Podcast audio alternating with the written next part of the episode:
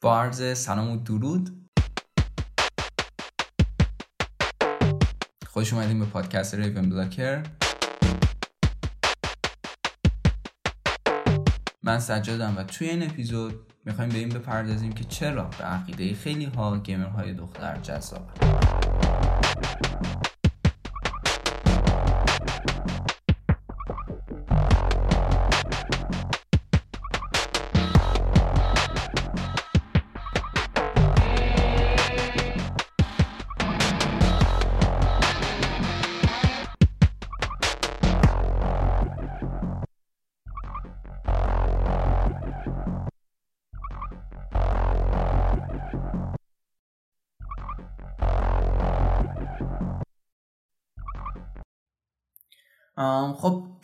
که من title این اپیزود رو معرفی کردم احساس می‌کنم خیلی برداشت ها بره سمت اینکه او این اپیزود چقدر sexist یه او چقدر قرار افکار عصر حجری بشینه و اینجور چیزا.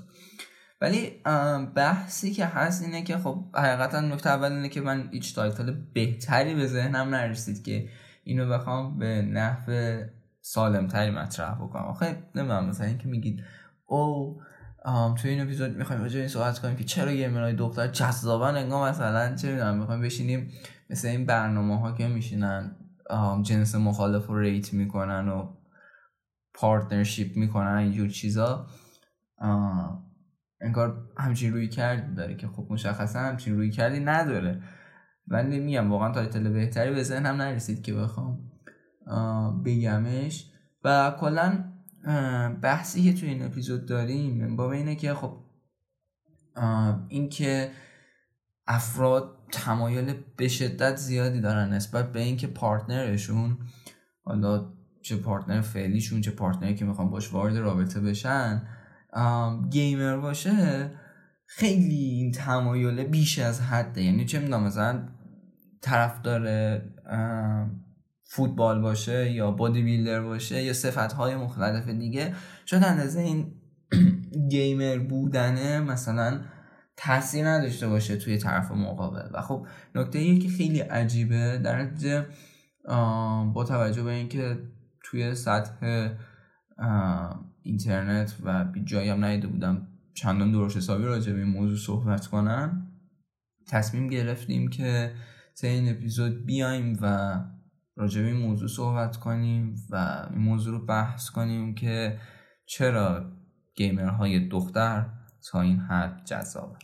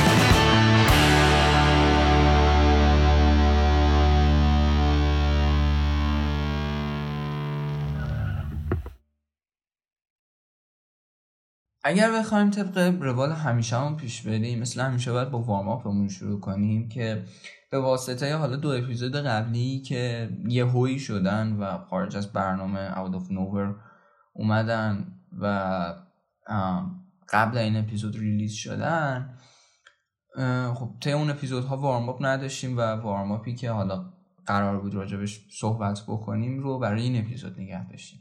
حقیقتا warm up این اپیزود رو هم, هم قبلا همونطور که فکر می‌کنم تو اپیزود THQ گفتم warm up این اپیزود رو من از قبل رکورد کرده بودم. ولی بحثی که بود این بودش که خب انقدر این لیست مواردی که به این warm up اضافه بشه بیشتر شد ترجیح دادم دوباره بشینم و یک warm up دیگه ضبط بکنم. آره با game ها شروع کنیم یک game زدم به اسم موزاییک. بازی indie ه. فکر می‌کنم نروژی باشه. و بر پلتفرم های رایج هم هستش دیگه. ایکس باکس وان و PS4 و PC و backward اون کنسول هم هست در نتیجه روی PS5 و ایکس باکس Series S و X هم هست. و آره. خب موزاییک بازی indie ه. خیلی راجع به detail داستانی و concept ش و اینا حرف نمی‌زنم ولی بازی بازی باحالیه. من خودم شخصا خیلی دوستش داشتم. کلا بازی این تیپی من زیاد دوستم آره. بعد موزاییک میگم. کلا بازی بازی باحالیه. اگه بخوام به طور کلی بهش نگاه بکنیم بازی بازی خوبیه بازی جذابیه و پیشنهادش می‌کنم برید سراغش.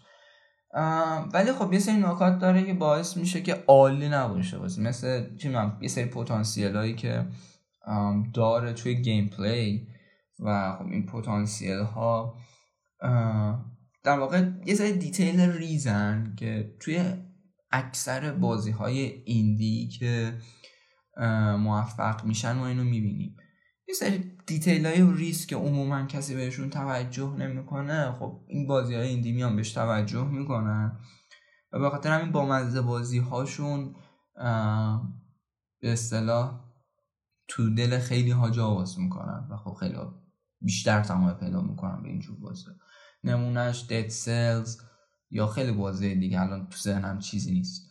ولی خب کلا موزاییک چیز جالبیه میگم راجع به کانسپتش و داستانش نمی‌خوام خیلی صحبت بکنم. ولی چیزیه که به نظرم به عنوان عضوی از جامعه مدرن بازی کردنش برای هیچ کدومون خالی از لطف نباشه و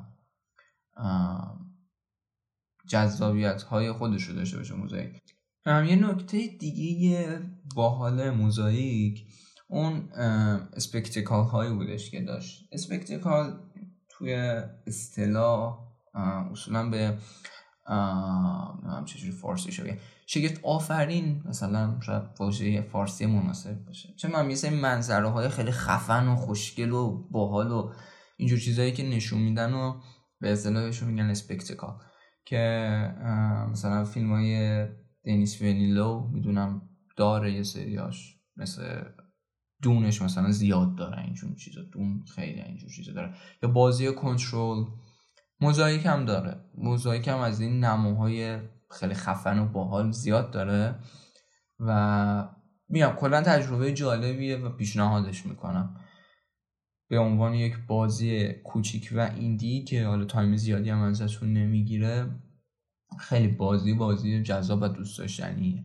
اما یه سری ایرادات رومخ هم داره که میگم باعث میشه عالی نباشه ولی خب کلنش چیز جذابیه.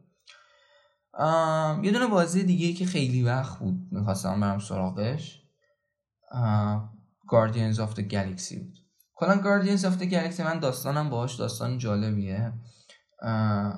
اون موقع که حالا برای اولین بار معرفی شد خب من خیلی دید روشنی به بازی نداشتم.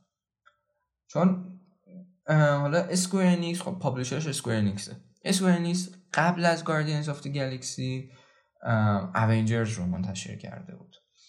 و از اون طرفم حالا اینا چون مال مارول بودن از اون طرفم دیسی هم دو تا بازی تیپ Avengers می‌خواد منتشر بکنه. یکی Gotham Knights یکی هم Kill the Justice League. که هر دوتا اینها موقع می‌کنم معرفی شده بودن.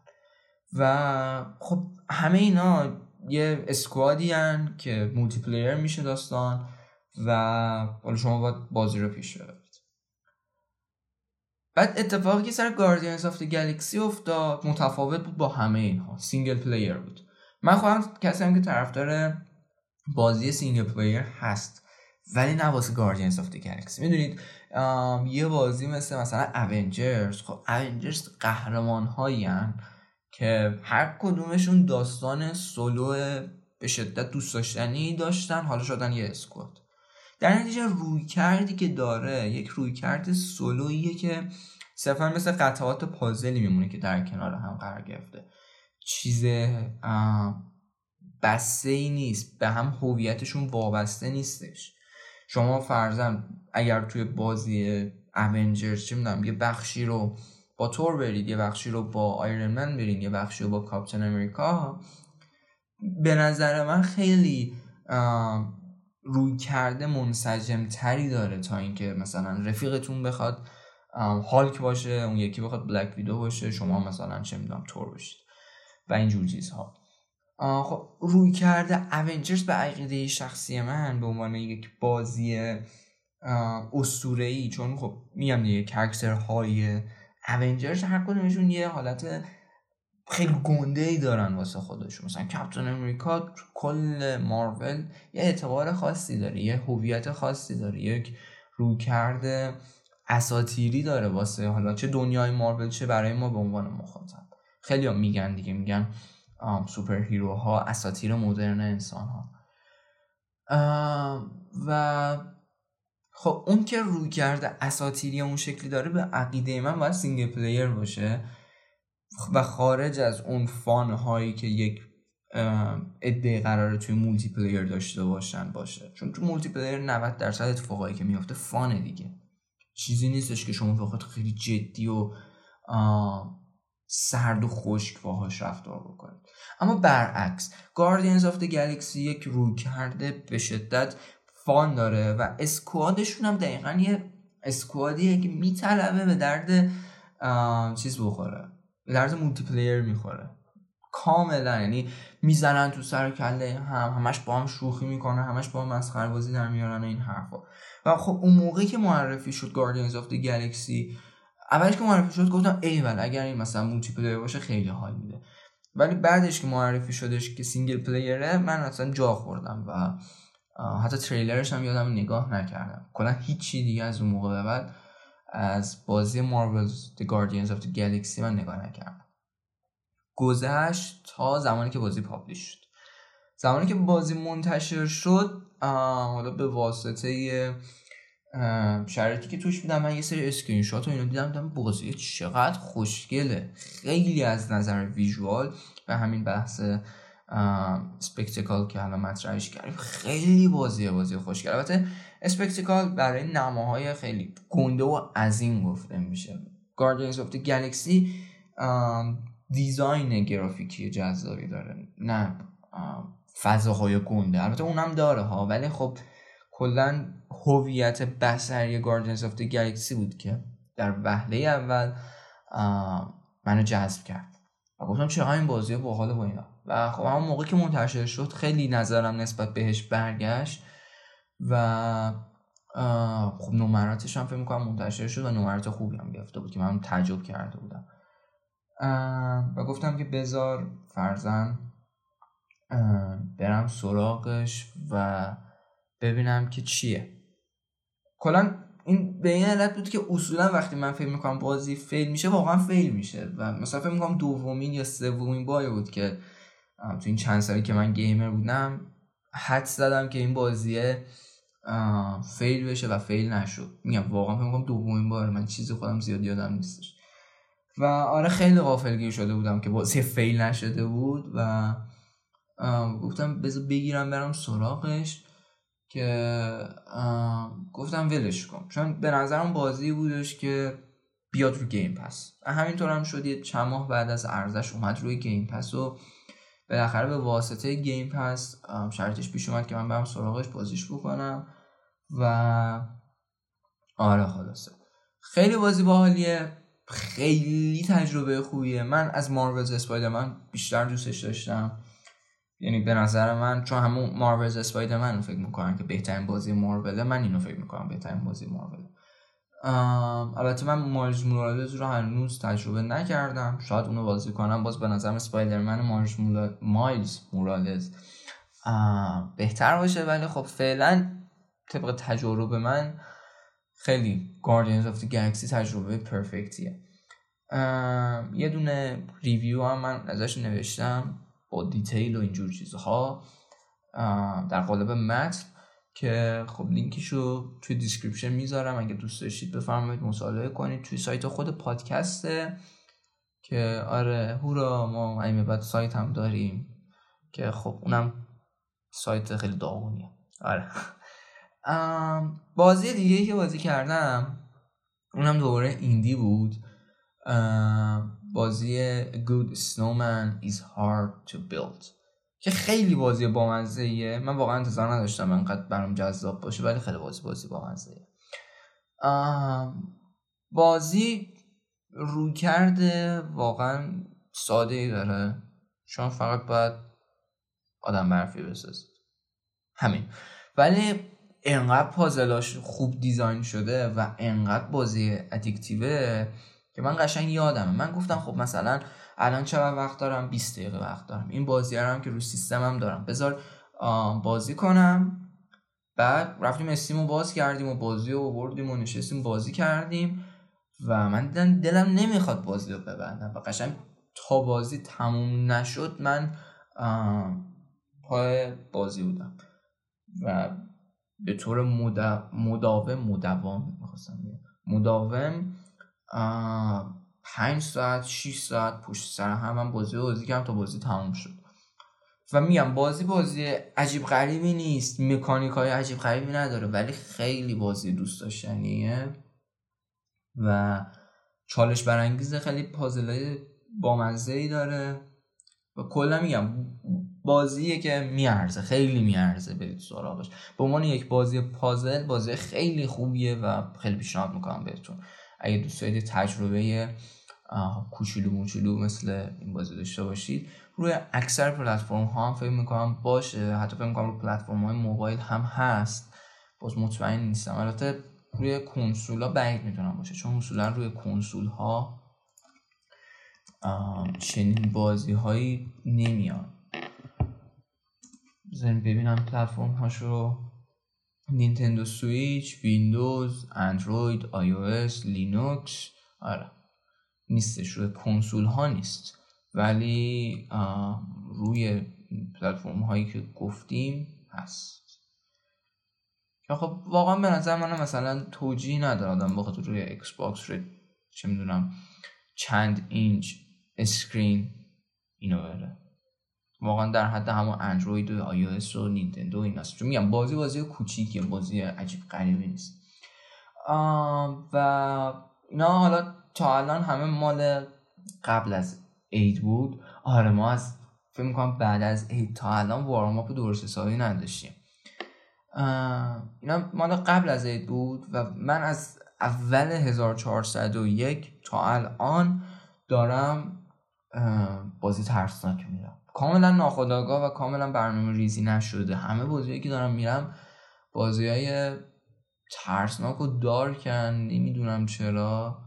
شاید به خاطر شرایط روحیه اینه نمی‌دونم واقعا دلیلش چیه. ولی آره اولین بازی که تو 401 رفتم Gears of War بود Ultimate Edition ش که دوست داشتم ببینم چجوریه خب یه نکته خیلی جذابی که همون اول چشتون رو می‌گیره گرافیکیه که ارتقا پیدا کرده. گویا انگار مثلا remake شده هستن در صورتی که remaster بازی تا جایی که من اطلاع دارم. و خیلی جذابه. از نظر گرافیک خیلی پیشرفت خوبی داشته و در حد عناوین نسل هشتم کاملا هست. اما خب من خیلی نرفتم ادامهش ندادم. چون که نمی‌دونم واقعا چرا ولی حوصله‌اشو نداشتم ادامهش ندادم. خیلی توجیه پذیر آره. بازی دیگه ای که می‌خوایم راجع بهش صحبت بکنیم البته بعدا قطعا میرم سراغش ولی میگم اول نکته ای که من شاید مثلا روی هم دو ساعت بازیش کردم. آها دلیلش این بودش که Dead Space هم داشتم و Dead Space رو می‌خواستم برم و به نظرم اومد که Gears of War ه خیلی طولانی باشه ترجیح دادم Dead Space برم. آره که حالا راجع به Dead Space هم صحبت می‌کنم. بعد یه indie دیگه زدم که اینو یادمه. دقیقا بعد از Good Snowman رفتم سراغش. شاید حالا دقیقا بعدش نبود ولی خب آره. این هم نصفه رفتم. Armed with the Wings Rearmed. نسخه Rearmedش رفتم که این هم بازی ایندیه. فاز هنرهای رسمی و شمشی بازی و اینجور چیزا داره. مینیمال خیلی گرافیکش. و کلا بازی باحالیه. اینم سخت بود و با توجه به روی کرده بیاساب و پیرمردی من باز حوصله نکشید اینو برم زیاد. یه دو سه ساعت بازی کردم و گفتم خب اوکی جالبه بازی رو بستم و آره اینم بیخیالش شدم. یه دونه بازی دیگه اومد که اینو من خیلی وقت بود منتظرش بودم و بالاخره اومدش. اینم یه نوکی زدم ولی خب باز اینم حوصلهشو نداشتم. چون می‌دونی واقعا آخه دو تا نکته هستش که من بعد از حالا چندین سال game زدن یاد گرفتم. یکی اینکه آقا اگر مثلا بازی بازی می‌کنه و حس می‌کنی داره وقتتو تلف می‌کنه point ی نداره واست که بخوای ادامش بدی خب ادامش نده. واقعا هیچ زوری نیست که هر شخصی بشینه یک بازی رو تا تهش بره. البته من اینو بررسی کردم توی gamer های سن بالا خیلی بیشتره. برای همین میگم پیرامرد شدم. آره واقعا وقتی احساس می‌کنم یه گیمی داره حوصله‌مو سر می‌بره حال نمی‌کنم باهاش لزومی نمی‌بینم که بخوام تا تهش برم. و مثلا نظرم و تا همون تجربه که تا حد داشتم می‌ذارم کنار و حالا بعدا میرم سراغش. مثل Gears of War مثل Armed with the Wings مثل Weird ویرد خب کارگردانش یکی از کارگردان ها و اعضای اصلی توسعه دهنده سری دیسانرد بوده.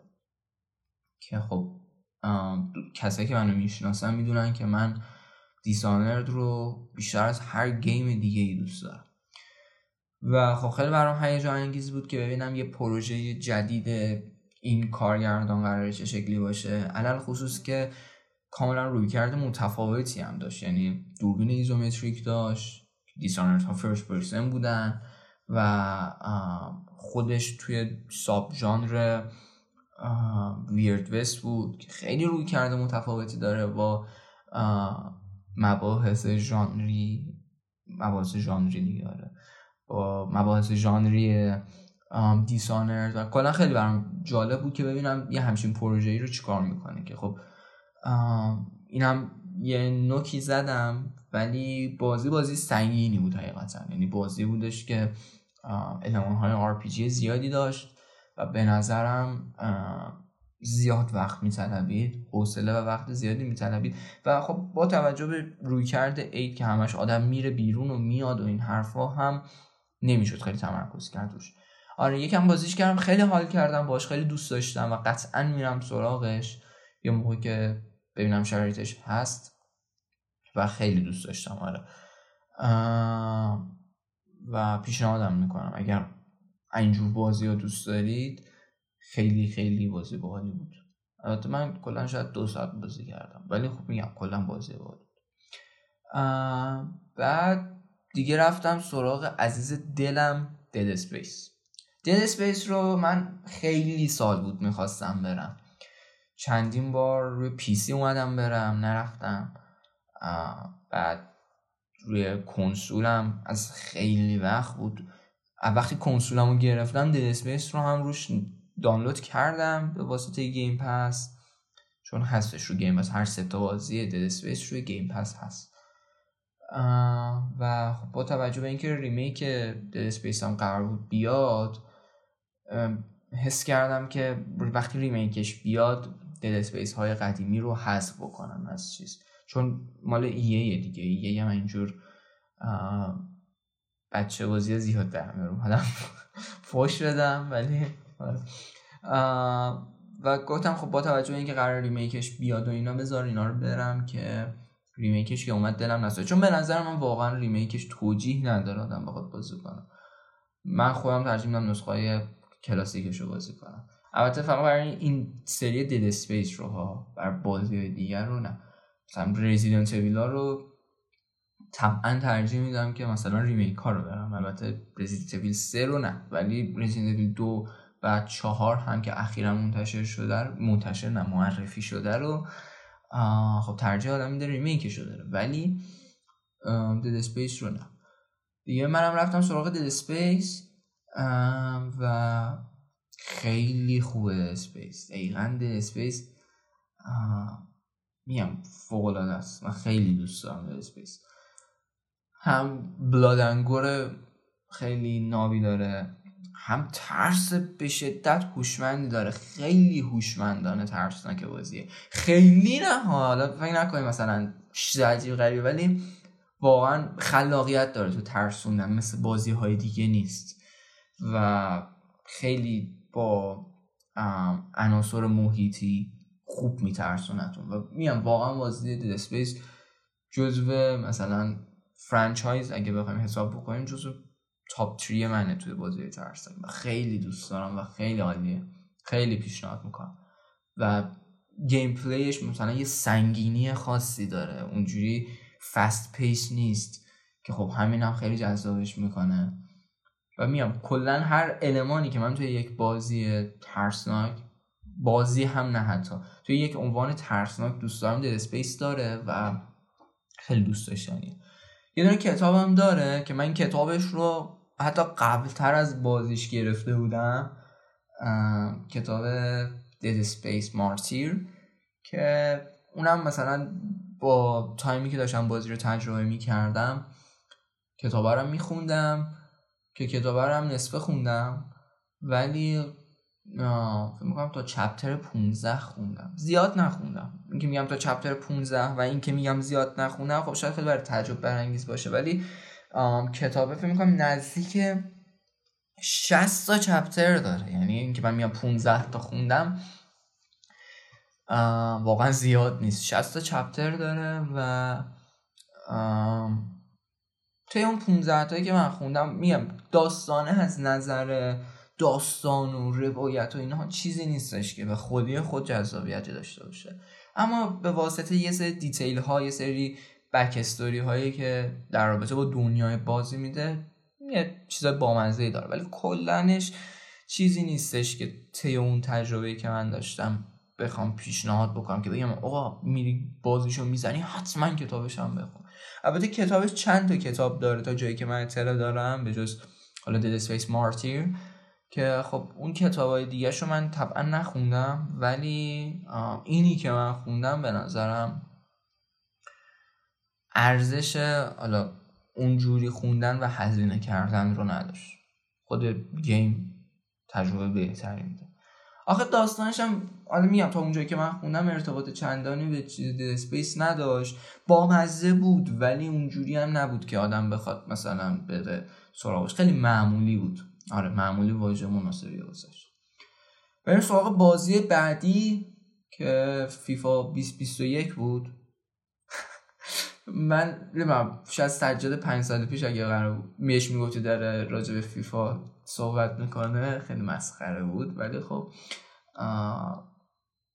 آره. فیفا بازی کردم. آخه کن میگم کن. چون روی کرد عید روی کرد دید و بازدید و اینجور چیزا خب میطلبه دیگه که آدم با فامیلاش بشینه فیفا بازی کنه و این حرفا. سر اون ریختم و اونم رو Game Pass بود. برای همین میگم ریختم. وگرنه عمراً من برم یه قرون خرج فیفا بکنم. آره. گرفتم فیفا 2021 و الان که دارم اینو رکورد می‌کنم فیفا 2021 فکر می‌کنم هست شده و فیفا 2022 اومده.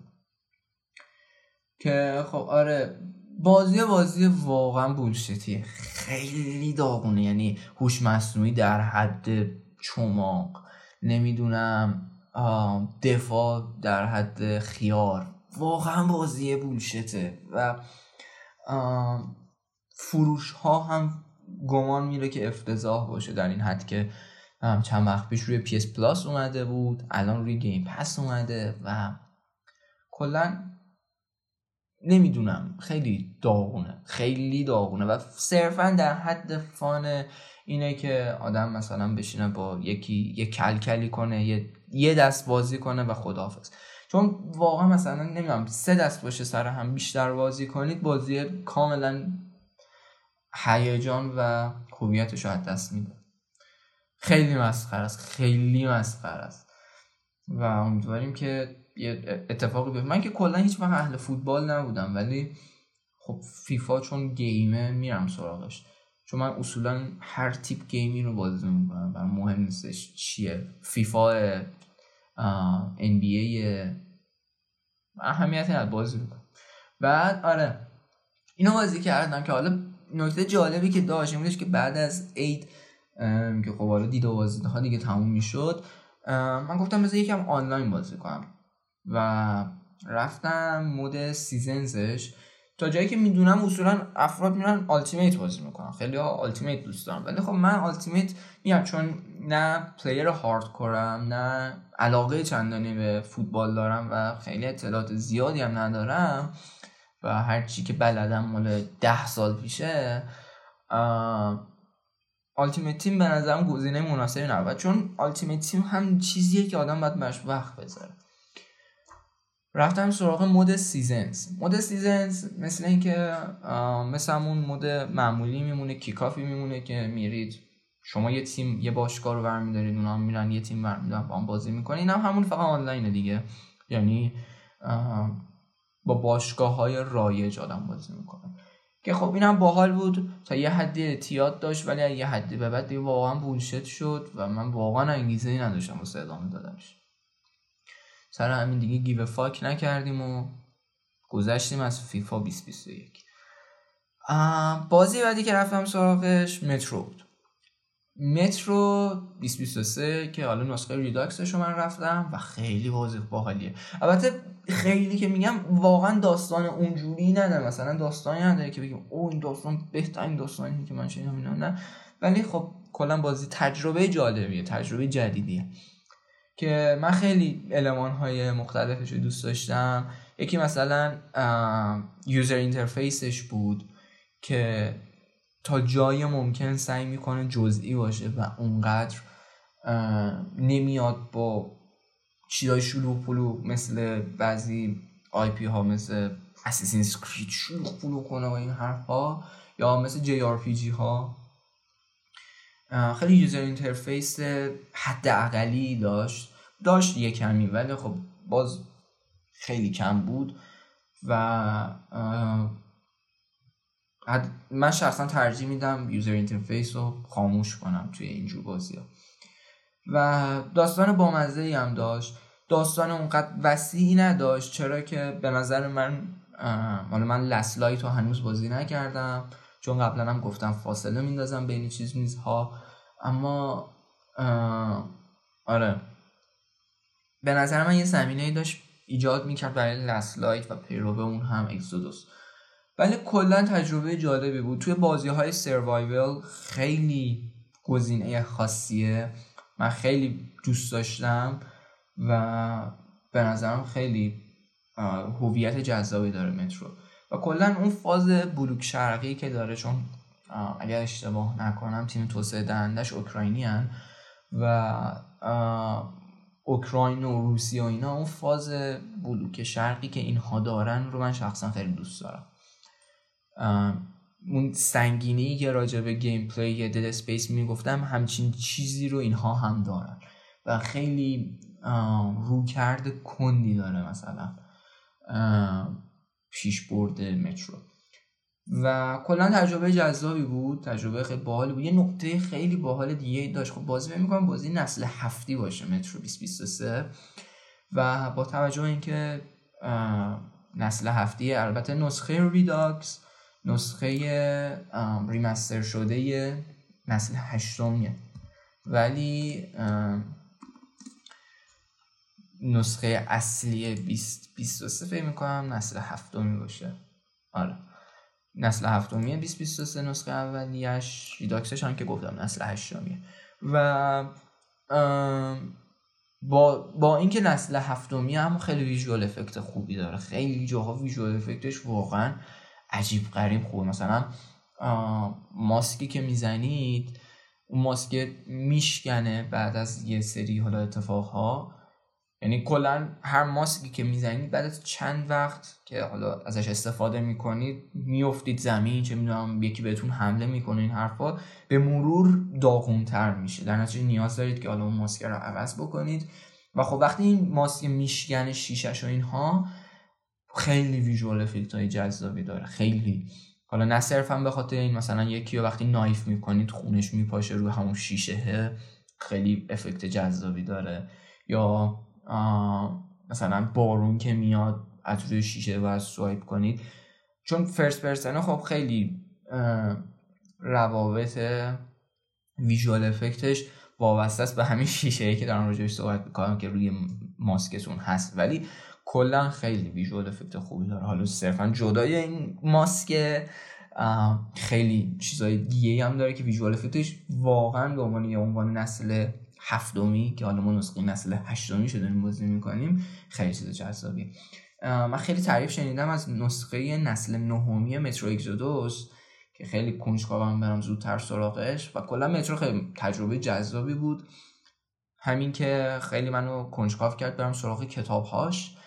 چون کتاباشو مشخصا نخوندم و همین که برم سراغ نسخه های بعدی که خب خوشبختانه من collection ش رو گرفتم هر سه تا نسخه مترو هست و خیلی دوست داشتنی بود تجربه دوست داشتنی بود. اما نکته ای که داشت حالا یه دونه چیز بامزهش کتابشه که گفتم تو خود بازی کتاب های مترو هست. یعنی شما توی محیط های مختلف بازی می‌بینید کتاب مترو 2034 کتاب مترو 2033 یه دیالوگایی هست که مثلا دارن راجع به کتاب ها حرف می‌زنن حتی NPC ها و مثلا میگن که آره چه می‌دونم اون نسخه مترو رو خوندی آخرش این شکلی میشه اون شکلی. خیلی بامزه است. اینکه خودش اقتباسی از کتاب های مترو و دوباره کتاب های مترو توی دنیای بازی هستن. و یه چیز رومخی که داشت خیلی رومخه اینه که بعضی لیول ها واقعا نمی‌دونید باید چه کار کنید همین یوزر اینترفیسی که میگم بعضی مراحل جدا نمی‌دونید چیکار کنید و خب مثلا من سرچ که می‌کردم می‌دیدم خیلی های دیگه هم هستن که به این مشکل ها برخوردن و مثلا خیلی اومده بودم کامنت زده بودم تو ویدیوهای یوتیوب که آره من خوشحالم تنها کسی نیستم که اینجا گیر کرده و مثلا هفت هزار نفر دیگه هم مثل من گیر کردن این حرفا. و واقعا بازی بازی این تیپی تجربه جالبیه کلا. من شخصا تجربه مترو رو دوست داشتم و به نظرم اگر فازش رو دارید خیلی بهتون پیشنهاد می‌کنم. بریم سراغ فیلم ها با فیلم پرفیوم شروع کنیم. پرفیوم Murderer Story. که من اصلا راجع به داستانش حرف نمی‌زنم. خیلی داستان بامزه داره و خیلی جذابه و واقعا پیشنهاد می‌کنم. فیلمش خیلی فیلم خوبه. من اصولا فیلمی که می‌بینم نمی‌دونم قبلا اینو تو پادکست گفتم یا نه ولی اصولا عادت ندارم فیلم ها رو چند بار ببینم. ولی انقدر تجربه پرفیوم جذاب بود واسم که توی یک هفته دو بار دیدمش و الان دارم این شکلی میشم. یعنی عادت کردم که مثلا یه فیلمی که خیلی باش حال می‌کنم همون موقع دوباره میشینم میبینمش نمی‌دونم چرا؟ البته واقعا فیلم خیلی خوبیه پرفیوم. ولی یه فیلم دیگه هم دوباره تو همین حالا وارم اپ صحبت می‌کنیم تو این چند وقت بودش که امروز همین امروز دقیقا می‌خوام بشینم و بار دوم ببینمش. و آره پرفیوم خیلی فیلم خوبی بود. اصلا راجعش صحبت نمی کنم و خیلی چیزهای جذابی داره. چه از نظر حالا معنا و مفهوم چه از نظر ساخت یعنی چه از نظر تکنیکال چه از نظر واژش یادم نمیاد. از نظر معنوی خیلی. آره از نظر تکنیکی خیلی فیلم خفنیه. خیلی چیزهای باحالی داره. و اون طرفم یه فیلم خیلی دوست داشتنی و پرمفهومه. خیلی دقیق و با جزئیات من خیلی دوست داشتم. واقعا پرفیوم خیلی دوست داشتم و خیلی پیشنهاد می‌کنم. بعید می‌دونم دیده باشن افراد زیادی ولی پیشنهاد می‌کنم که حتما بره سراغش. فیلم بعدی که دیدم برخلاف پرفیوم که خیلی فیلم خوبی بود و انقدر دوستش داشتم که دو بار دیدمش انقدر آشغال بود دلم نمی‌خواست اصلا ببینمش. یعنی واقعا دو ساعت وقتم حروم شد. و فاک ام سی او از الان به بعد من دیگه واقعا فیلم مارول نخواهم دید مگر چی بشه. نمی‌دونم من فکرم راجع به فیلم نووی هوم اینو گفته بودم که گفتم من دیگه فیلم مارول نمی‌بینم. ولی این دکتر استرنج رو من می‌خواستم ببینم که چیه. چون سم ریمی بود و من سم ریمی دوست دارم و مهمتر از سم ریمی ایول دد دوست دارم و این حرفا می‌خواستم ببینم چیه. ولی واقعا دو ساعت وقتم حروم شد. یعنی تنها نکته فیلم یه سری چیزای بامزشه که حالا مارول اصولا داره یه سری سورپرایز هست یکی اونه که من واقعا تا همین الان همین الان یه ثانیه یادم اومد. اصلا یادم نبودم وقتی فیلم رو دیده بودم تا الان جز نفرت اصلا یادم نبود. این سورپرایزه الان یادم افتاد که خب سورپرایز داره. با حال ایول در حد 20 ثانیه. و نکته دیگه ای که داره سم ریمیه یعنی فقط همین دوتا نکته مثبتش. باقیش بولشته نه فیلمنامه درست نه منطق درست نه انسجام درست. من نمی‌دونم ملت چجوری به این هفت میدن؟ هفت نمره واسه این فیلم. من با ارفاق بتونم پنج بدم. با ارفاق با عشق و محبت و خیلی دوستی بخوام باشم با فیلم پنج. بخوام راحت باشم سه. که گفتم دو نم... سه نمرم فقط واسه سم ریمی و چیز. چی مسخره بازی واقعا مسخره بازی. مثلا یه جا هست یه دونه کرکتره یه سری اطلاعات رو می‌خواد لو بده بعد خب طبعا لو نمیده. مثل همه یه کلیشه های دنیا. لو نمیده. بعد این شخصیت منفیه میاد. و این دوستمون مثلا دوستاشو می‌گیره عذاب میده و اینا بعد میگه اگه می‌خوای اینا رو نکشم به من باید بگی. و اونم خب به خاطر اینکه دوستاش نمیرن میگه. و آخر فیلم همون کرکتر میاد میگه که آره داداش اینو باید بکشیم. خب لعنتی چرا؟ تو دوستا حاضر نبودی بمیرن. بعد حالا می‌خوای آدم بیگناه رو بکشی به خاطر اینکه مثلا چالش توی فیلم نامه ایجاد کنی. What the دیگه چه می‌دونم؟ character ها واقعا مسخره مسخره. و مثلا من بچگی یادمی که هر چند سال یه بار بحث multiverse trend می‌شد. مثلا من یادمه که خیلی سنم که کم بود Spider-Man Animated Series رو که می‌دیدم تو اونم مثلا چند تا اپیزود داشتش که آنتولوژی multiverse بود. که مثلا چه می‌دونم اسپایدرمن های مختلف می اومدن می‌خواستن برن اسپایدرمن بده رو بزنن اینجور چیزا. که توش مثلا اسپایدرمن مختلف اومدم نسخه هاشو بگم یادم نه واقعا یادم نیومد نسخه های مختلفش چه من اون موقع اون بود بعد دوباره یکم بزرگتر شدم. مثلا بازی اسپایدرمن بود که اونم multiverse داشت. اسمش یادم نیست. Spider-Man multiverse game اسمش چی بود؟ خدا آها. Shattered Dimensions. آره این بود. بعد دوباره الان ما Spider-Verse رو داریم که دیگه به واسطه اون الان بحث multiverse trend شده و داره مدفوعش در میاد. واقعا داره مدفوعش در میاد و what the fuck. آره. خب بعد این فیلم دکتر استرنج رو همه می‌گفتن که آره خود مارول قبل از اینکه مثلا بیاد می‌گفتن آره No Way Home درست فاز multiverse داره. ولی اصل multiverse توی فاز چهارم مارول مثلا مال دکتر استرنجه. اصلا multiverse این از اسپایدرمن داغون تر بود خدایی داغون تر بود. و خیلی مسخره واقعا بد واقعا بد بود.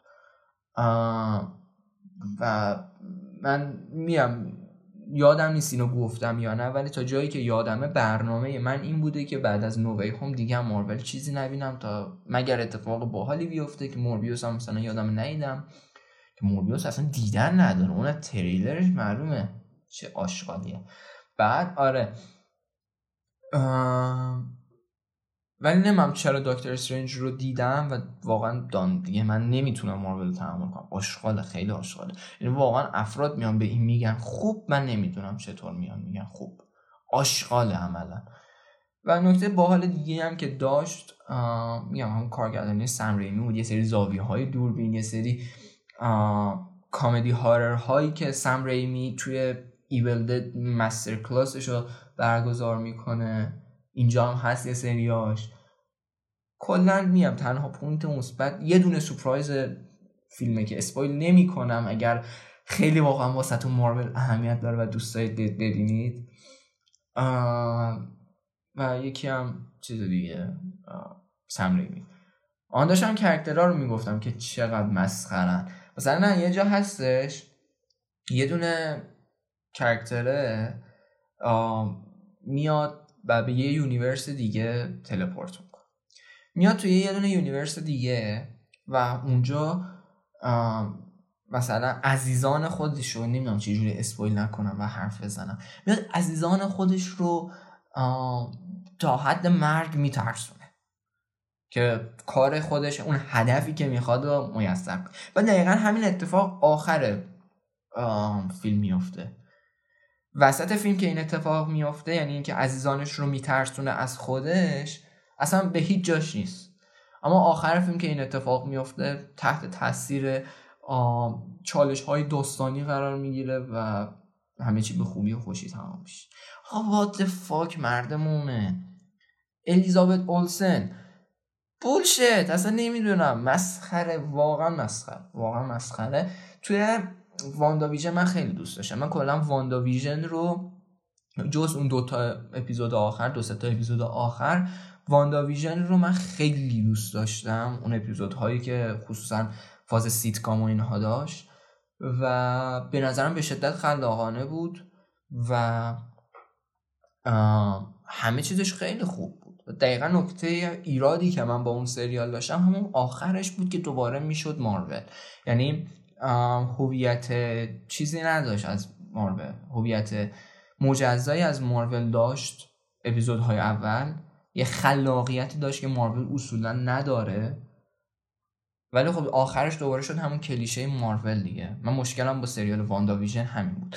و واندا ویژن رو گفتن ربط به multiverse تو دکتر استرنج داره اما اصلش تو دکتر استرنج. اسپایدر من هم همینو گفتن. من هر فیلم هم مارول اومد همینو گفتن و خب تو دکتر استرنج واقعا هیچی نبود. هیچی نبود. جز اون سورپرایزه هیچ چیزی نداره که بخواید بگید که اوه یعنی آینده دنیای مارول رو تحت تاثیر قرار میده. نه هیچ. بولشت بعد آره. ازاوت اولسن هم خیلی بازیش بد بود. خیلی بد بود. یعنی تو واندا ویژن فوق العاده بود ولی اینجا نهو. همکاران همکار که نمیشه گفت. عزیزانمون توی صدا سیما بود. آره. نمی‌دونم. واقعا نمی‌دونم. چطور به این فیلم مثلا هفت میدم اصلا با ارفاق گفتم پنج. آره بگذاریم از این. ارزش وقت رو نداره که بخوایم روی این فیلم صحبت کنیم. دیگه ماشینیست دیدم که خیلی وقت بود ندیده بودم و کلا فیلم اینداستریالیه. یعنی چی می‌دونم سینماتوگرافیش وایب اینداستریال میده. خود فیلم اسمش ماشینیسته که خب بازم فاز اینداستریال میده.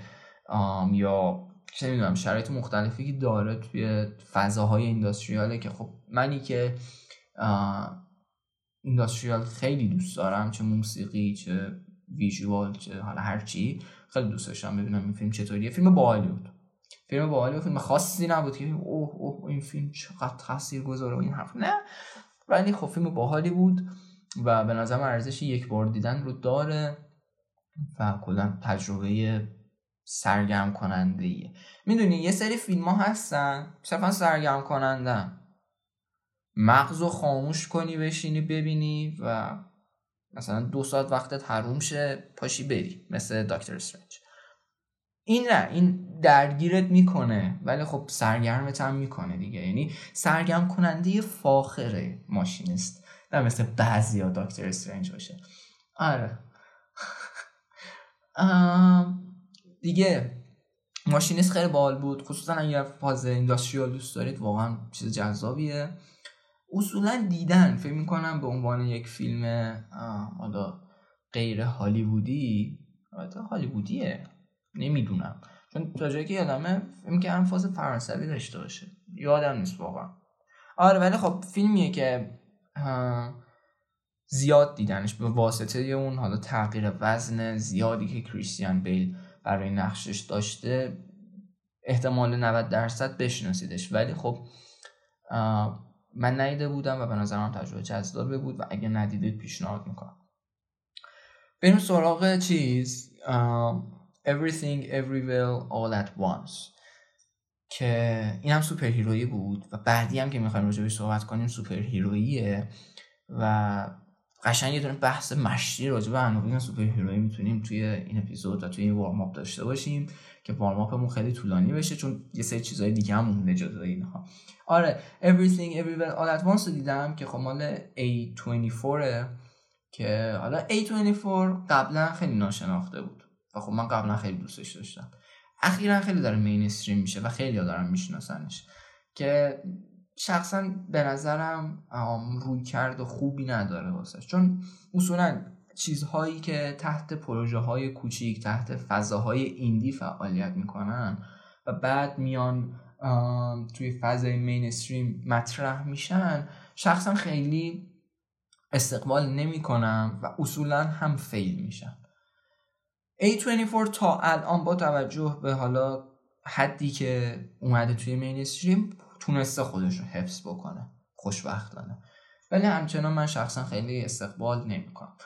اما حالا این فیلم که Everything Everywhere All At Once هست خب من از همه اول خیلی منتظرش بودم. چون از همه اول که حال تریلرش منتشر شد یک هویت سوپر هیرویی برای خودش تعریف می‌کرد ولی از می‌گفت از همون اول از همون اول چقدر میگم از همون اول. از همون ابتدا ابتدا نه ابتدا میگفتش که یه هویت مجزایی داره. یعنی می‌گفت superhero یه ولی نه superhero ی مارول یه superhero ی درست حسابی. که خب به این واسطه من منتظرش بودم. خیلی poster ش خوشگله.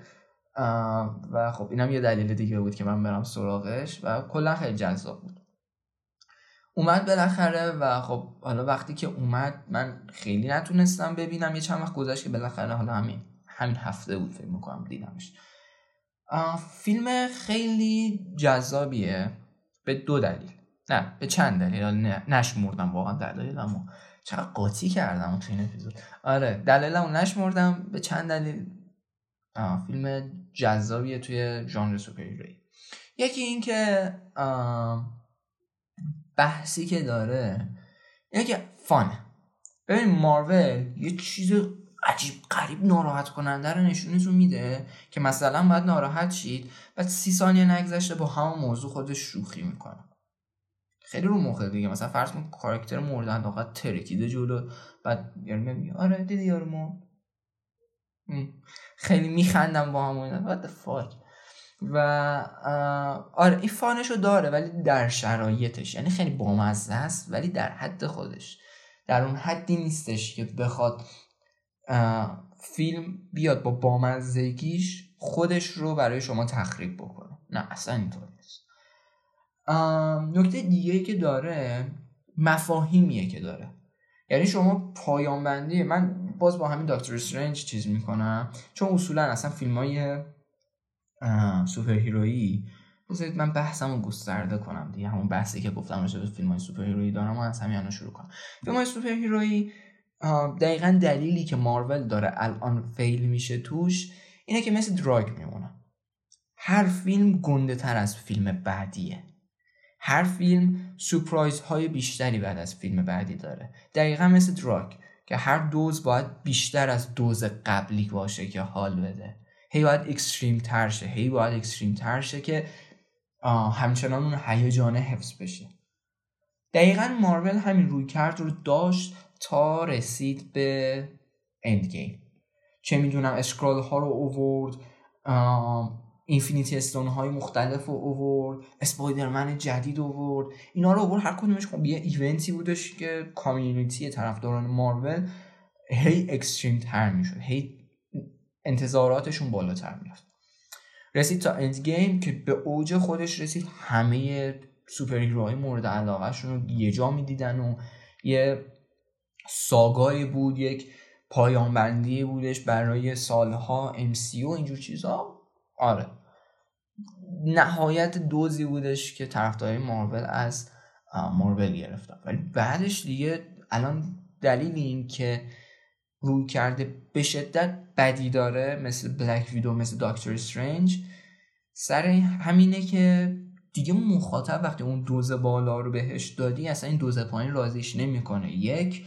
دو فیلمش هم واقعا فیلم خوبی نیست. یعنی من اصلا کاری ندارم. من آدمی هم که بورینگ ترین فیلم های آرت هاوس رو میشینه می‌بینه و لذت می‌بره. من اصلا کاری ندارم به اون هیجانه. فیلم ها فیلم های خوبی نیستن حقیقتا. اما Everywhere, Everything Everywhere All At Once هم فیلم خوبیه. هم روی کرده بامزه ای داره هم روی کرده سرگرم کننده ای داره و مهمتر از همه یک پوینتی داره. من شخصا پیامی که این فیلم داشت به من می‌داد به شدت برای من قابل لمس و مهم بود که پیش رو بگیرم ببینم چه نتیجه گیری فیلم می‌خواد ازش بکنه. اما داکتر استرنج از همون ثانیه اول که ویلنش رو به من نشون داد من می‌دونستم آخرش قرار چه شکلی تمام بشه. بلک ویدو همینطور. و خیلی آثار دیگه. که خب واقعا point ی نداره. واقعا point ی. حالا من اصولا می‌دونم نزدیکانم که من دیسی فنم. یعنی دیسی رو به مارول ترجیح میدم. fanboy نیستم ولی خب دیسی به مارول ترجیح میدم. و الان دلیلی که از دیسی مثال نمی‌زنم این نیستش که چیزه به اصطلاح مثلا بگم دیسی خیلی خوبه چون دیسی فیلمی نداره واقعا بخوام مثال بزنم. فیلم های bullshit ش که عموما میگم bullshit رو من ندیدم مثل شزم آکوامن رو دیدم آکوامن معمولی بود نه خوب بود نه بد بود. دیگه اسنایدر کات بود. من اسنایدر کات رو می‌تونم با تریلی از روش رد شم. اما خب فن زیاد داره. کاری ندارم. مثلا میگم من فن دیسی هستم ولی اسنایدر کات عملا توهین بود به من. که حالا الان جاش نیست بخوایم راجعش صحبت کنیم. آره من دیسی فیلم زیاد نداره مثل مارول که بخواد هر شیش ماه یه بار مثلا یه فیلم بده. در نتیجه برای اینه که مثال نمی‌زنم از دیسی و آخرین فیلمی هم که داشتن The Batman بود که از هر دری بخوایم حساب بکنیم فیلم خوبی بود. که حالا راجع اونم صحبت می‌کنم آره. دکتر استرنج Black Widow من فیلم های مختلف مارول اصلا point ی نداشتم واسه آدم. یا لوکی. لوکی هم مثلا همه می‌گفتن اوه این بهترین سریال مارول و اینا. باز چیزی نداشت که آدم بگه اوه من برام اهمیت داره این موضوع. نه صرفا یه چیز معمولی خیلی معمولی بود. در حد اینکه مثلا آدم بخواد یه داستان کوتاه توی یک شماره یک روزنامه بخونه. فیلم های مارول واسه من در این حد کوچیک سطحی و بی اهمیتن برای همین هم هستش که میگم یادم میره. و اصولا فیلم های مارول هم دقت بکنین افراد وقتی می‌بینن اون اولش که دیدن خیلی تب و داغه. بعدش که یه مدت ازش میگذره چه می‌دونم مثلا شیش ماه ازش میگذره اصلا کسی دیگه اهمیتی براش نداره و خیلی براش معموله بخاطر همون دوز والاییه که براش اون هایپه وجود داشته. من آها راجع به واندا ویژن حرف زدیم تو این پادکست. میام دلیلی که من واندا ویژن دوست داشتم این بودش که اون تب که داشت در واقع خود واندا ویژن سریال خوشساختی بود. در کنارش کامیونیتی هم که وجود داشت. تئوریایی که پرداخته می‌شد و این حرف ها اون هم جذابیت داشت. و آره خیلی فیلم های superhero یی الان این رو ندارم من خودم الان شخصا مثلا قرار نیست بشینم Black Adam دیسی رو ببینم. قرار نیست. Shazam جدید دیسی رو ببینم. من خودم Wonder Woman ها رو ندیدم. هیچ کدومشون یا فیلم جدید Aquaman رو قرار نیست ببینم. من از دیسی یه دونه بتمن رو می‌خواستم یه دونه فلش رو می‌بینم که ببینم چیکار می‌کنم. همین. واقعا سینمای superhero یی من چند سال پیش بود ولی یه سری کارگردان ها همه حمله کردن بهش و همه نقضش کردن. من اون موقع جهت خاصی نداشتم. هم بهشون حق می‌دادم همین که به سینمای superhero ی حق می‌دادم. ولی الان با توجه به شرایط الان از دنیای superhero ی من واقعا حق اصلی رو میدم به همون کارگردان ها که بهش انتقاد وارد کردم چون واقعا point ی نداره. این Everything Everywhere All At Once به همین دلیله که من میگم فیلم دوست داشتنیه. چون که رویکرد جذابی به ما میده. یعنی اون fun بودن رو داره. اون dose fun ی که فیلم های superhero ی دارن و داره. بعد اکشن و هیجانی که ما می‌خوایم رو هم داره. فاز هنریش رو هم داره. چون فیلم های A24 کلا فیلم هایی که یکم چیز یکم out of stream ترن تا فیلم های mainstream و مهمتر از همه این که point داره. آقا تو فیلم رو می‌بینی واقعا وقتی راجع به موضوع فیلم فکر می‌کنی ذهنیتت متفاوته. یعنی این فیلم رو هم در نظر می‌گیری وقتی راجع به فلان مسئله زندگی فکر می‌کنی. این فیلم خوبیه این فیلم درسته این فیلمه که همه چیزش بجاست. این فیلمه که من دو ساعت وقتم حرومش نکردم. اما چیز اینه. کلا من نمی‌دونم. آره تو پادکست game رو من هنر خطاب کردم. من فیلم رو هم هنر می‌دونم. ولی اینو فکر نمی‌کنم تو پادکست گفته باشم. بعضی game ها هستن که اصلا رویکرد هنری ندارن. point شون فقط سرگرمی. دقیقا تو سینما همچین چیزی وجود داره.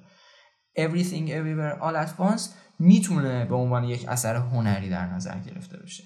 ماشینیست می‌تونه به عنوان یک اثر هنری در نظر گرفته بشه اما آثار مارول نه. آثار مارول صرفا سرگرمیه. اینه بحث چیز بحث دنیای superhero ی و اون چیز دیگه که گفتم می‌خوام راجعش صحبت بکنم سریال The Boys ه که این هفته که حالا اپیزود منتشر بشه اپیزود آخرش میاد هنوز نیومده. اپیزود آخر فصل سومش. که آقا فوق العاده است Boys. Boys من هرچی الان تا الان داشتم غر می‌زدم و عصبی بودم Boys عالیه. Boys بهترین اثر سوپر هیرویی توی حالا میدیوم فیلم و سریال واسه من. یعنی بهترین ساخت برای من بویزه. بهترین فیلم Everything Everywhere All At Once و بهترین فیلم کمیک بوکی بتمنه. ولی میام اصلا Boys یه چیز دیگه است یه لول دیگه است. ببینید Boys هم فاز اجتماعی خیلی قوی داره. خیلی از نظر اجتماعی حواسش به خیلی چیزا هست. واقعا. و به شدت خوش ساخته به شدت. من season دو رو زیاد دوست نداشتم Boys رو. season یک Boys رو خیلی از season دو بیشتر دوست داشتم. اما season سه فوق العاده است. می‌دونید کلا دو تا season اول Boys یه نکته دیگه که داشتن یه ایرادی که می‌شد بهشون وارد کرد این بودش که از نظر پرداخت به کارکترها چندان قوی ظاهر نمی‌شدن. اما سیزن سوم داره این ایراد رو هم برطرف می‌کنه و خیلی جذاب خیلی بجا خیلی درست میاد و می‌پردازه به شخصیت ها کلا بویس همه چیزش بجاست همه چیزش درست حسابی شما توی اپیزود هم میخندید هم تعجب می‌کنید هم شوکه میشید و خیلی اثر چیزیه که من خیلی بهش احترام می‌ذارم بویز رو. چرا؟ چون مثل خیلی از آثار دوباره منظورم ماروله نمیاد یه چیزی رو از تو حذف کنه. به عقیده شخصی من مثلا خیلی نکات از دنیای مارول حذف میشه برای اینکه تو همچنان دنبالش بکنید. بکنید که نه بکنی مثلا Loki season دوم به نظر من احتیاج نداره. به نظر من داستان می‌تونستی تو همون season اول جمع کنی. ولی خب کش دادن الکی. اون بر آثار دیگه حالا من مثال تو ذهنم نیست. Boys اینطوری نیست. Boys درسته cliffhanger داره. cliffhanger اش هم فوق العاده است. بی‌نقصه واقعا. یعنی انقدر قویه. من اصلی ترین دلیلی که season اول Boys رو دوست داشتم cliffhanger ی بود که آخرش داشت. اما نکته ای که cliffhanger ها دارن من دوباره دارم مقایسه می‌کنم با عموم cliffhanger ها cliffhanger های خوبن. cliffhanger بد میاد یه چیزی رو از تو می‌گیره. یعنی می‌بره از اون چیزی که باید باشه. یعنی مثلا از 100 درصد اون اپیزود از 100 درصد اون فیلم از 100 درصد اون season سریال سی درصدش رو حذف می‌کنه. و به بهونه cliffhanger می‌خواد تو رو بکشونه که اون سی درصد رو بعدا بهت بده. توی حالا یه مدیوم دیگه. توی season دیگه توی اپیزود دیگه توی یه فیلم دیگه یا هرچی cliffhanger های Boys cliffhanger خوبن. چرا؟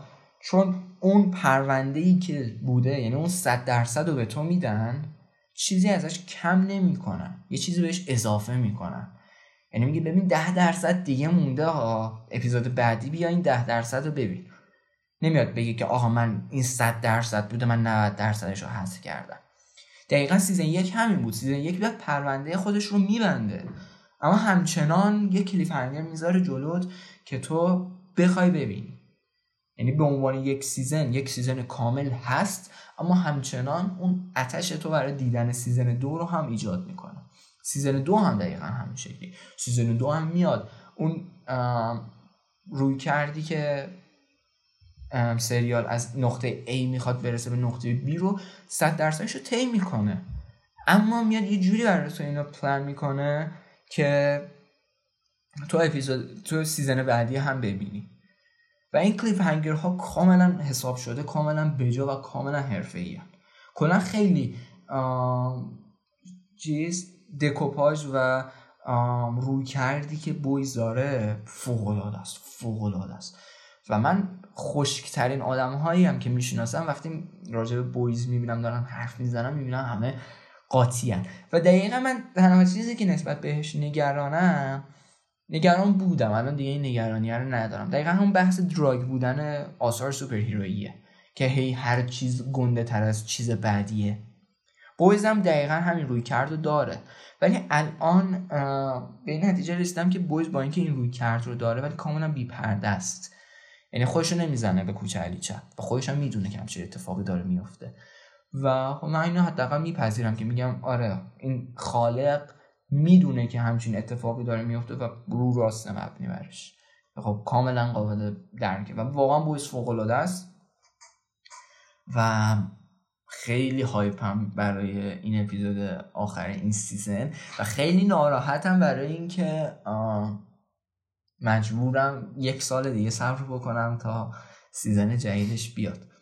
چون واقعا فوق العاده است. مثلا تونی استار و بازیش در نقش هوملندر یکی از بهترین شخصیت منفی های نمی‌دونم یکی از بهترین شخصیت منفی حداقل برای من خلق کرد. می‌خواستم بگم ده سال اخیر می‌خواستم بگم بهترین شخصیت منفی های کل دوران. گفتم خیلی گندش نکنم. ولی حداقل واسه من یکی از بهترین شخصیت منفی هایی که می‌شناسم. انقدر خوب این لعنتی بازی می‌کنه و انقدر خوب فیلمنامه خوبی داره. اصلا غیر قابل پیش بینی غیر قابل پیش بینی هست. مثلا غیر قابل پیش بینی نیست. و گفتم مخالف حرفم میشه. آره. خیلی خوبه بود اگه ندیدید برید سراغش و آره لذت ببرید. واقعا لذت ببرید. من دقیقا چون هر اپیزودش جمعه میاد دقیقا جمعه ها این شکلی هم که مثلا دارم کارامو می‌کنم چه می‌دونم بعضی اوقات ممکنه کلافه بشم چون اصولا جمعه روز جذابی نیست تو هفته. بعد آره یهو یادم میفته ایول امشب می‌تونم Boys ببینم. بعد اصلا شارژ میشم و Boys رو می‌بینم. شارژ شارژم. خیلی خوبه Boys خیلی خیلی خیلی خوبه. به سراغش حتما. آره. اینم از این. بحث superhero یی ها رو هم ببندیم. بریم سراغ یه فیلم دیگه ای که دیدم این چند وقت. Crimes of the Future. که خب منتظرش بودم ولی هیچی ازش نمی‌دونستم. واقعا هیچی ازش نمی‌دونستم و اینقدر هیچی ازش نمی‌دونستم که وقتی اومدم ببینمش دیدم ای من چرا یک Crimes of Future دیگه هم دارم. و دیدم مثلا یکیش مال 1970 بوده من اینو از چند وقت پیش گرفته بودم و هنوز ندیدم. خیلی عجیب بود واسم و آره هیچ واقعا من هیچ ایده ای نداشتم فقط می‌دونستم Cronenberg، Cronenberg هم پدر body horror ه که من از اونجایی که علاقه نسبت Dead Space هم گفتم احتمالا حدس زده باشید خیلی body horror دوست دارم.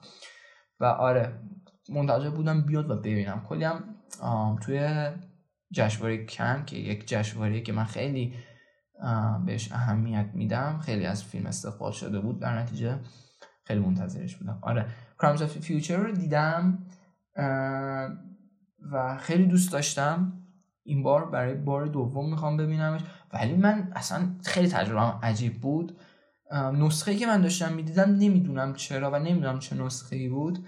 ولی انگار اسید زده بودی. رنگ و عجیب غریب بودن. خیلی عجیب بود. من واقعا چرا همچین چیزی اتفاق افتاده بود واسه من. و من فکر می‌کنم خود فیلم این شکلی بعدا رفتم دیدم و بررسی کردم. نه این شکلی نیست. من برای من چرا شکلی بود. و واقعا من انگار دو ساعت که حالا فیلم یک ساعت و چلو هفت دقیقه بود اگه اشتباه نکنم. و این یک ساعت و چلو هفت دقیقه که من داشتم فیلم رو می‌دیدم انگار هایی بودم قشنگ. رنگ عجیب غریب. خود فیلم هم عجیب غریبه. یعنی اینکه میگم رنگ عجیب غریب بود حالا اوکیه. ولی در کنار فیلم که قرار می‌گیره اصلا مغز آدم سود می‌کشه. آره خیلی تجربه عجیبی بود و من خیلی دوست داشتم. فقط یه نکته که داشتم در رابطهش بود که اصلا هارر نبود. خیلی میگن این فیلم هارره یا یه سری دیگه گفته بودن ترسناک ترین فیلم قرن و فیلم سال و فیلم تاریخ و اینا. ترسناک نبود. ولی نمیم یا من مشکل روانی دارم یا واقعا ترسناک نبود. البته که میگم من توی خیلی از مواردش هنوز نرفتم و هنوز به اصطلاح غرق نشدم توش. ولی خیلی دوست داشتم. خیلی باحال بود. نمی‌دونم پیشنهاد بکنم یا نه چون بعید می‌دونم همه کس خوشش بیاد. ولی خب شخصا خیلی دوست داشتم. و بریم سراغ مورد آخر که بازی بلادبورن. آره منم بلادبورن بازی می‌کنم. بعد از نمی‌دونم چند سال 2015 اومده بازی. بعد از 7 سال انتشار بازیه ما داریم بلادبورن میریم تازه. من بلادبورن رو خیلی وقت گرفتمش. خیلی وقت بودش که خریده بودم بلادبورن رو. و نمی‌دونم چرا هیچ وقت نمی‌رفتم سراغش. ولی خب الان دیگه به نظرم با توجه به شرایط فارغ شدن از درس و کنکور و اینجور چیزها به خیلی شرطش فراهم بود که برم سراغ بلادبورن و لذت می‌برم. من واقعا دارم لذت می‌برم بلادبورن خیلی سخته. من اصلا حوصله سختی ندارم. ولی خیلی لذت می‌برم. چون مثلا مماری گاسیک یکی از محبوب ترین مماری هاست واسه من. یا خیلی خیلی فرم پوچگرا داره. خب همه اینا چیزایی که دایره علایق منو شکل میدن و سر همین آره بلادبون دارم الان بازی می‌کنم و دارم بازی می‌کنم دیگه. نمی‌دونم ولش کنم بعدا یا نه ولی لذت دارم. یا فعلا که دارم لذت می‌برم از ذره ذره بازی از بلادنگورش از معماریش از دارک بودنش از چالش برانگیز بودنش از یه سری نکاتی که ژانر سولزلاک داره که اصلا الان اینجا جاش نیست صحبت کنیم چون همینطوری یک ساعت الان وارم اپمون شده و من قشنگ می‌تونم یک ساعت راجع به المان هم صحبت بکنم. ولی آره دوست دارم دیگه. خیلی هم لذت می‌برم از بلادبورن و دوست داشتنی است. دوست داشتنی است. خیلی هم ارزون یعنی تخفیف زیاد می‌خوره. ارزون میشه منظورم همینه. آره تخفیف زیاد می‌خوره و اگه دوست داشتید می‌تونید خیلی راحت برید سراغش. آره بریم بیایم. بیایم بریم سراغ کیس این اپیزودمون و راجبش صحبت بکنیم. آره نمی‌دونم فکر می‌کنم باید حرف بیشتری بزنم ولی خب هیچی. بریم و بیایم دیگه.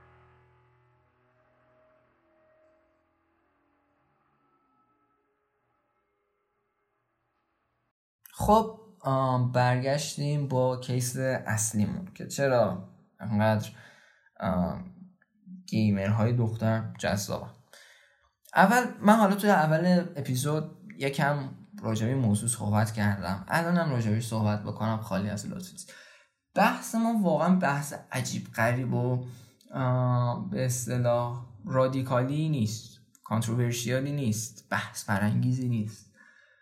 بحثمون خیلی بحث عادیه ولی خب میگم مطرح کردن شکم شاید افکار عجیب غریبی رو ایجاد بکنه.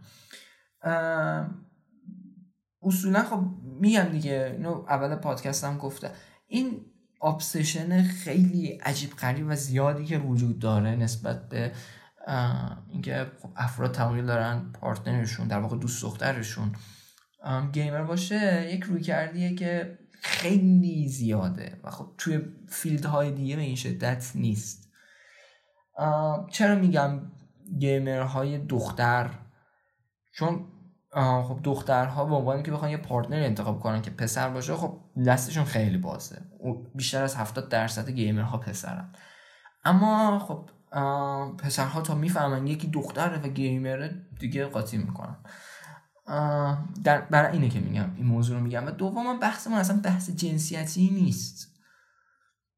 می‌دونید بحث جنسیتی من بحث سکسیسته که بخوایم فرم حالا بدی نگاه بکنیم به این موضوع. مثل می‌خوام مثال بزنم ما صرفا می‌خوایم دلیل این موضوع رو بفهمیم که این آبسشن از کجا ریشه میگه چرا انقدر زیاده و چه چیزهایی باعثش میشه. مثال بخوایم بزنیم مثل اینه که آقا چرا مردم طی ده سال اخیر تمایل زیادی پیدا کردن که برن همبرگر بخورن؟ نه ما علیه همبرگر گاردی داریم نه علیه مردم نه علیه نمیم سس قرمز مثلا. هیچی. صرفا می‌خوام دلیلی که این وسط وجود داره رو پیدا کنیم. اینم هم همونه. و نکته دیگه که هست اینه که آقا بحث ما بحث به اصطلاح عشق نیست بحث لاو نیست بحث اینجور چیزها نیست بحث جذابیته.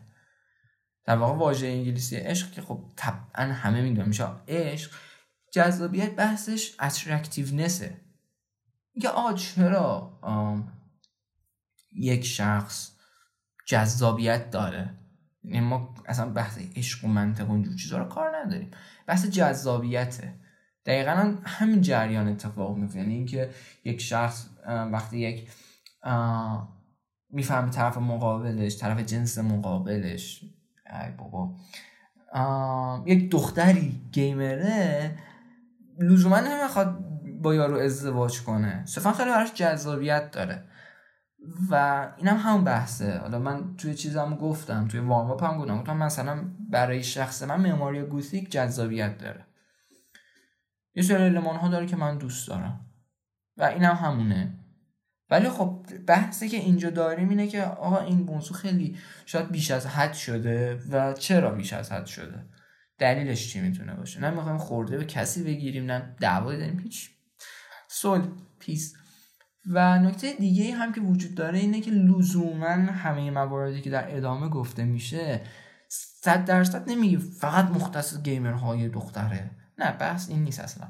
بحث اینه که چطور این اتفاقات توی حالا دنیای گیم اتفاق میفته توی community گیم مباحث اتفاق میفته همین. خب اینم از توضیحاتش بریم سراغ بحثم. اصولا وقتی دو نفر couple ن و هر دوشون گیمرن اولین چیزی که میاد توی ذهنمون اینه که با هم بشینن بازی کنن دیگه. با هم بشینن گیم بزنن. خب این امر امریه که خب شاید خیلی سطحی باشه تو نگاه اول 90 درصد افراد همچین تصوری داشته باشن ولی خب همچین هم بیراه نیست. طبق سایت اسپارک نوت که یک سایتیه که به قول خودشون وب سایت تو استادیز یر که حالا لینکش هم یه جایی تو description اینو می‌ذارم یه مقاله داشت در رابطه با همین جذابیت. که حالا کلا سایت هم رویکردش اینه که مقالات علمی و درسی می‌ذاره برای مباحث مختلف مثل بیولوژی مثل فیزیک مثل ریاضی مثل روانشناسی اینا. که خب توی یکی از مقالاتش که معیارهای جذابیت رو نوشته بود امر نزدیکی یکی از این معیارها بود. امر نزدیکی چیه؟ منظورمون حالا نزدیکی که اصولا شاید خیلی فکر کنم سکسه نیست. بحث بحث نزدیکی دو شخص با همه. نزدیکی نمی‌دونم چجوری توصیفش هم بکنم. نزدیکن دیگه آقا دو نفر با هم نزدیکن. مثلا چه می‌دونم حالا جلوتر که راجبش صحبت بکنم متوجهش میشه ولی منظور از نزدیکی چیه؟ منظور از نزدیکی اینه که هرچی دو نفر به هم نزدیکتر بودن احتمال اینکه علاقه بینشون شکل بگیره بیشتر بود. توی یک آزمایش که توسط آقای لون فستینگر و استنلی اسکچر و کرت بک یا کرت بک توی سال 1990 نه 1950 یه آزمایش انجام دادن و توی یک خوابگاه البته خوابگاه های ما اصولا یه ساختمونه خوابگاه های دوستان خارج از کشور یک چند تا ساختمون دوره برای همه. آره اونجا بین 300 نفر. از افرادی که اونجا توی اون خوابگاه ها بودن اومدن و بررسی کردن دیدن که تا این آزمایششون هرچی فاصله بین اتاقها کمتر بوده در واقع هرچی اتاقها به هم نزدیکتر بودن احتمال اینکه این افراد با هم رابطه دوستانه ای داشته باشن هم بیشتر بود یعنی هرچی اتاقها هم نزدیکتر بوده. احتمال اینکه اینها با هم صمیمیت بیشتری هم داشته باشن بیشتر می شده بر فرض مثال من اتاق مثلا چه می‌دونم بیستم و احتمال اینکه با فلانی توی اتاق 25 رابطه صمیمی تری داشته باشم خیلی بیشتر بوده تا اینکه با فلانی توی اتاق 197 مثلا ارتباط دوستانه ای داشته باشم. چرا دلیل این موضوع رو چی ارزیابی کردن؟ دلیلش اینه که انسان طی مواجه شدن مواجهه مکرر با یک سری محرک تمایل بیشتری به پذیرش اونها داره. یعنی چی؟ یعنی اینکه فرزن شما اگر هفته یک بار با یک نفر برید دیت احتمال اینکه هر دوتون تمایل به این پیدا بکنید که وارد رابطه بشید خیلی بیشتر از کسیه که مثلا ماهی یه بار میره دیت با اون شخص. چون که خب میگم دیگه ارتباط مکرر با هم داشتید در نتیجه تمایل بیشتری به پذیرشش دارید. پذیرش منظورمون این نیستش که یک چیزی رو قبول بکنید. یا به بیان بهتر اینکه مثلا نظرتون راجع به یه چیزی مخالف بوده حالا الان مثبت شده. منظور این نیست. منظور پذیرشه. پذیرش یعنی حالا یه چیزی رو با همون ماهیت خودش قبول کردن.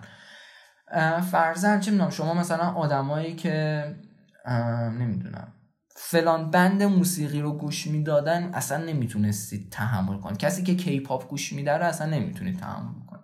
یه سری date با طرف میرید و خب دیگه تمایل بیشتری پیدا می‌کنید. به اینکه حالا بپذیرید که okay حالا این کیپاپ هم گوش میده دیگه. چه می‌دونم من همه اخلاقاش رو دوست دارم حالا کیپاپ گوش دادنش رو هم میپذیرم. و این هم به این منظور نیست که قطعا همچین چیزی اتفاق میفته ها منظور اینه که گفتم تمایل بیشتری پیدا میشه. یعنی طرف صرفا احتمال اینکه اون موضوع رو بپذیره بیشتر میشه. نه لزوما اینکه صد درصد باشه. و خب حالا این بحث توی چه شرایطی؟ حالا اون چیزی که گفتم به اصطلاح باهاش بازی کنم منظور چی بود؟ اون دقیقا برمیگرده به همین شرایط. شما گفتم دیگه اگر مثلا هفته یک بار با یک نفر برید date احتمال اینکه بهش تمایل پیدا بکنید خیلی بیشتر از کسی که مثلا ماهی یک بار میره date. و دقیقا گیمرها کجا با هم مثلا وقت میگذرونن؟ توی گیماشون یعنی فلانی پاشو برو توی فلان گیم آنلاین شو منم الان میام مثلا با هم بریم بازی کنیم. یا چه می‌دونم ساعت های مختلفی رو توی voice chat های بازی هاشون میگذرونن این حرفا. و دقیقا اون صمیمیت اون نزدیکی که راجع‌بهش صحبت کردیم اینکه مثلا من هر چقدر بیشتر با یکی حرف بزنم مثلا تمایلم به پذیرشش بیشتر میشه یا اینکه هرچی اتاقم بهش نزدیکتر باشه یا هر چقدر بیشتر باش date برم یا خیلی چیزهای دیگه که حالا مثالاشو خودتون می‌تونید بزنید تو ذهنتون. این بستری که اون موضوع توش اتفاق بیفته گیمه. بر همینه که حالا همچین تصور ایجاد میشه. یعنی که هرچی بیشتر یکی گیمر دختر و یک گیمر پسر با هم آنلاین گیم بزنن به عنوان گیمر بودن این شرایطه. این که بخوام بیشتر به هم تمایل پیدا بکنم و بخوام وارد حالا ماجرایی بشن بیشتر میشه. و خب این یک دلیلی می‌تونه باشه که برای گیمرهای پسر گیمرهای دختر جذابیت دارد چرا که اون نزدیکیه رو توی دنیای گیم می‌تونن ایجاد بکنن. و حالا نکته دیگه ای که هست شباهت. شباهت منظورمون دیگه مشخصه دیگه. مثلا چه می‌دونم یکی که فلان نوع لباس رو دوست داره با اون یکی که فلان نوع لباس رو دوست داره هر دوتاشون با هم اشتراک دارن دیگه شبیه همن. توی منظر علاقه‌شون به لباس. و خب طبیعیه دیگه این امر می‌تونه توی گیم هم باشه. یعنی اینکه دو نفر با هم یه سلیقه داشته باشن توی گیم یا اصلا کلی تر نگاه کنیم دو نفر گیم بزنن. یعنی دختر گیم بزنن پسر هم گیم بزنن حالا بحثش چیه؟ اینه که یعنی این رابطه شباهت و جذابیت چیه؟ اینه که یه چیزی هست به اسم مچینگ هیپوتزیس که خب این فرضیه به اسم فرضیه تشابه مثل اینکه شناخته میشه میگه که افراد تمایل دارن کسی که جذبش میشن توی لولی مشابه خودشون باشه یعنی شبیه خودشون باشه. مثل مثل چی؟ مثل. مثل چی؟ مثل مثلا توی آزمایشی که بوده این بوده که افراد مثلا حیوان خونگی که تمایل داشتن نگهداری بکنن شبیه خودشون بوده. مثلا چه می‌دونم سگ اگه یارو صورتش کشیده بوده سگی هم که دوست داشته ازش نگهداری بکنه پتش باشه اونم مثلا صورتش کشیده بوده. که خب به این میگن مچینگ هیپوتزیس که خب دوباره برمیگرده به همون شباهت دیگه. یعنی اینکه اگر دو نفر مثلا گیم می‌زنن یه امر تشابه بینشون وجود داره و خب این تمایله دوباره ایجاد میشه که بخوان با هم وارد رابطه بشن دوباره توی یه آزمایش که دان بایرن و دان نلسون توی سال 1965 انجام دادن اومدن از 150 نفر خواستن که بیان نسبت به عقیده ها و نگرش های خودشون بیان ببینن که چه کسی جذاب تره یعنی مثلا یه لیست افراد رو گذاشتن جلوش و هر کدوم مثل ویژگی های شخصیتی داشتن. خودشون هم حالا با توجه به ویژگی های شخصیتی خودشون بعد می آمدن و مثلا می‌دیدن که چه کسی براشون جذاب تر بین اون افراد. و جالب اینه که اونا میزان جذابیت اون لیستی که مقابلشون بود رو بر اساس اون چیزی که حالا بوده نسنجیدن. یعنی نگفتن که اوکی این یارو مثلا چه می‌دونم فلسفه می‌خونه اون یکی نمی‌خونه در نتیجه این کسی که فلسفه می‌خونه جذاب تره نه بر اساس اینکه اون شخص چقدر نزدیک به خودشون بوده این آمار متغیر بوده. یعنی اگر من مثلا به فلسفه علاقه داشتم و توی اون لیست هم یکی که به فلسفه علاقه داشته وجود داشته اون شخص برای من جذاب تر بوده. یک وجه تشابه بین این دو نفر بوده. و خب اینکه این نگرش ها این عقاید این وجوه چقدر شبیه به هم بوده این آمار جذابیت رو تعیین کردن. آره پس تا الان میارها چیا بود؟ یکی عناصر شباهت دیگری به اصطلاح نزدیکی و کلا حالا یه نکته من تو پرانتز بگم. این شباهتی که گفتیم من مثال زدم دیگه. یارو صورتش کشیده است. مثلا حیوان خونگیش هم صورت کشیده ای داره و خب این امر حالا مچینگ هایپوتزیس بیشتر توی عوامل فیزیکی یعنی همون مثلا ظاهر شخص و اینها وجود داره. اما من چیزی هم ندیدم که حالا صدق بکنه میگم صدق بکنه نقص بکنه که این توی عناصر روانی و شخصیتی و صفات افراد هم می‌تونه باشه یا نباشه. در نتیجه اینم گفتم یه نکته باشه که توی پرانتز شفاف سازی بکنیم. آره معیار بعدی برمیگرده به یک آزمایش که نسبتا توی رفتارشناسی و روانشناسی معروفه. به اسم بریج استادی میشناسنش.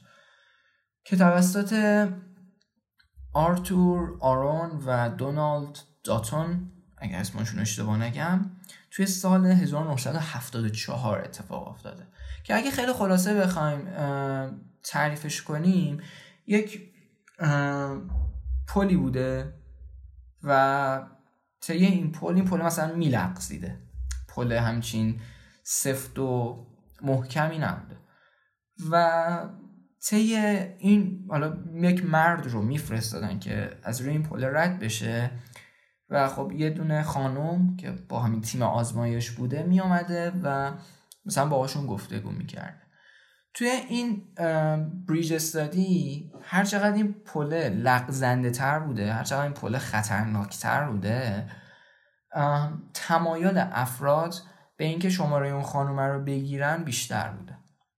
چون گفتم دیگه خانومه می آمده مثلا با اینا یه مکالمه این می‌کرده یا حالا توی مکالمه زمینه شماره دادن هم فراهم می‌شده و خب هرچی این پل مثلا پل محکمی بوده طرف تمایل چندانی نداشته بخواد از یارو شماره بگیره لزوما. ولی هرچی این پل لغزنده تر بوده تمایل افراد هم به اینکه بخوان ارتباطشون رو با اون خانم قوی تر بکنن بیشتر می‌شده که خب برمیگرده به هیجان اشخاص یعنی لزوما وقتی ما میریم روی یه دونه پل لغزنده نترسیدیم.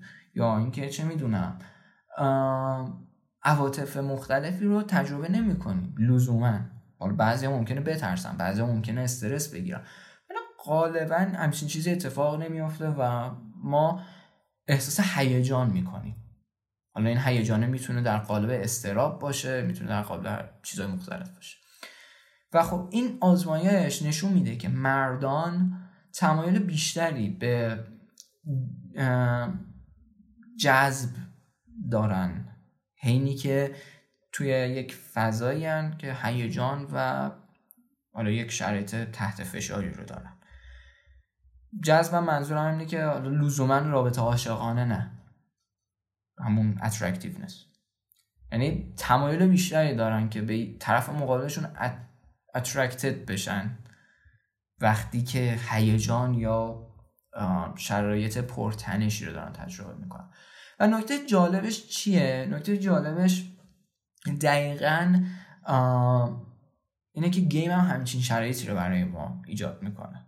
یعنی چی؟ یعنی اینکه ما هم توی گیم مثلا یه گیم ترسناک که می‌زنیم یک شرایطی که برامون مهیجه یا حالا هر گیم دیگه ای یعنی یکی از المان هایی که خیلی از گیم ها برای ما فراهم می‌کنن هیجانه. یا خیلی از حالا تفریحات دیگه. و خب این هیجان دقیقا زمینه ساز دوباره همون بحث تمایل و اترکتد شدنه. اینکه اشخاص توی اون شرایطی که هیجان تحت تاثیر هیجان و تنش هستن تمایل بیشتری دارن. به اینکه بخوام به طرف مقابلشون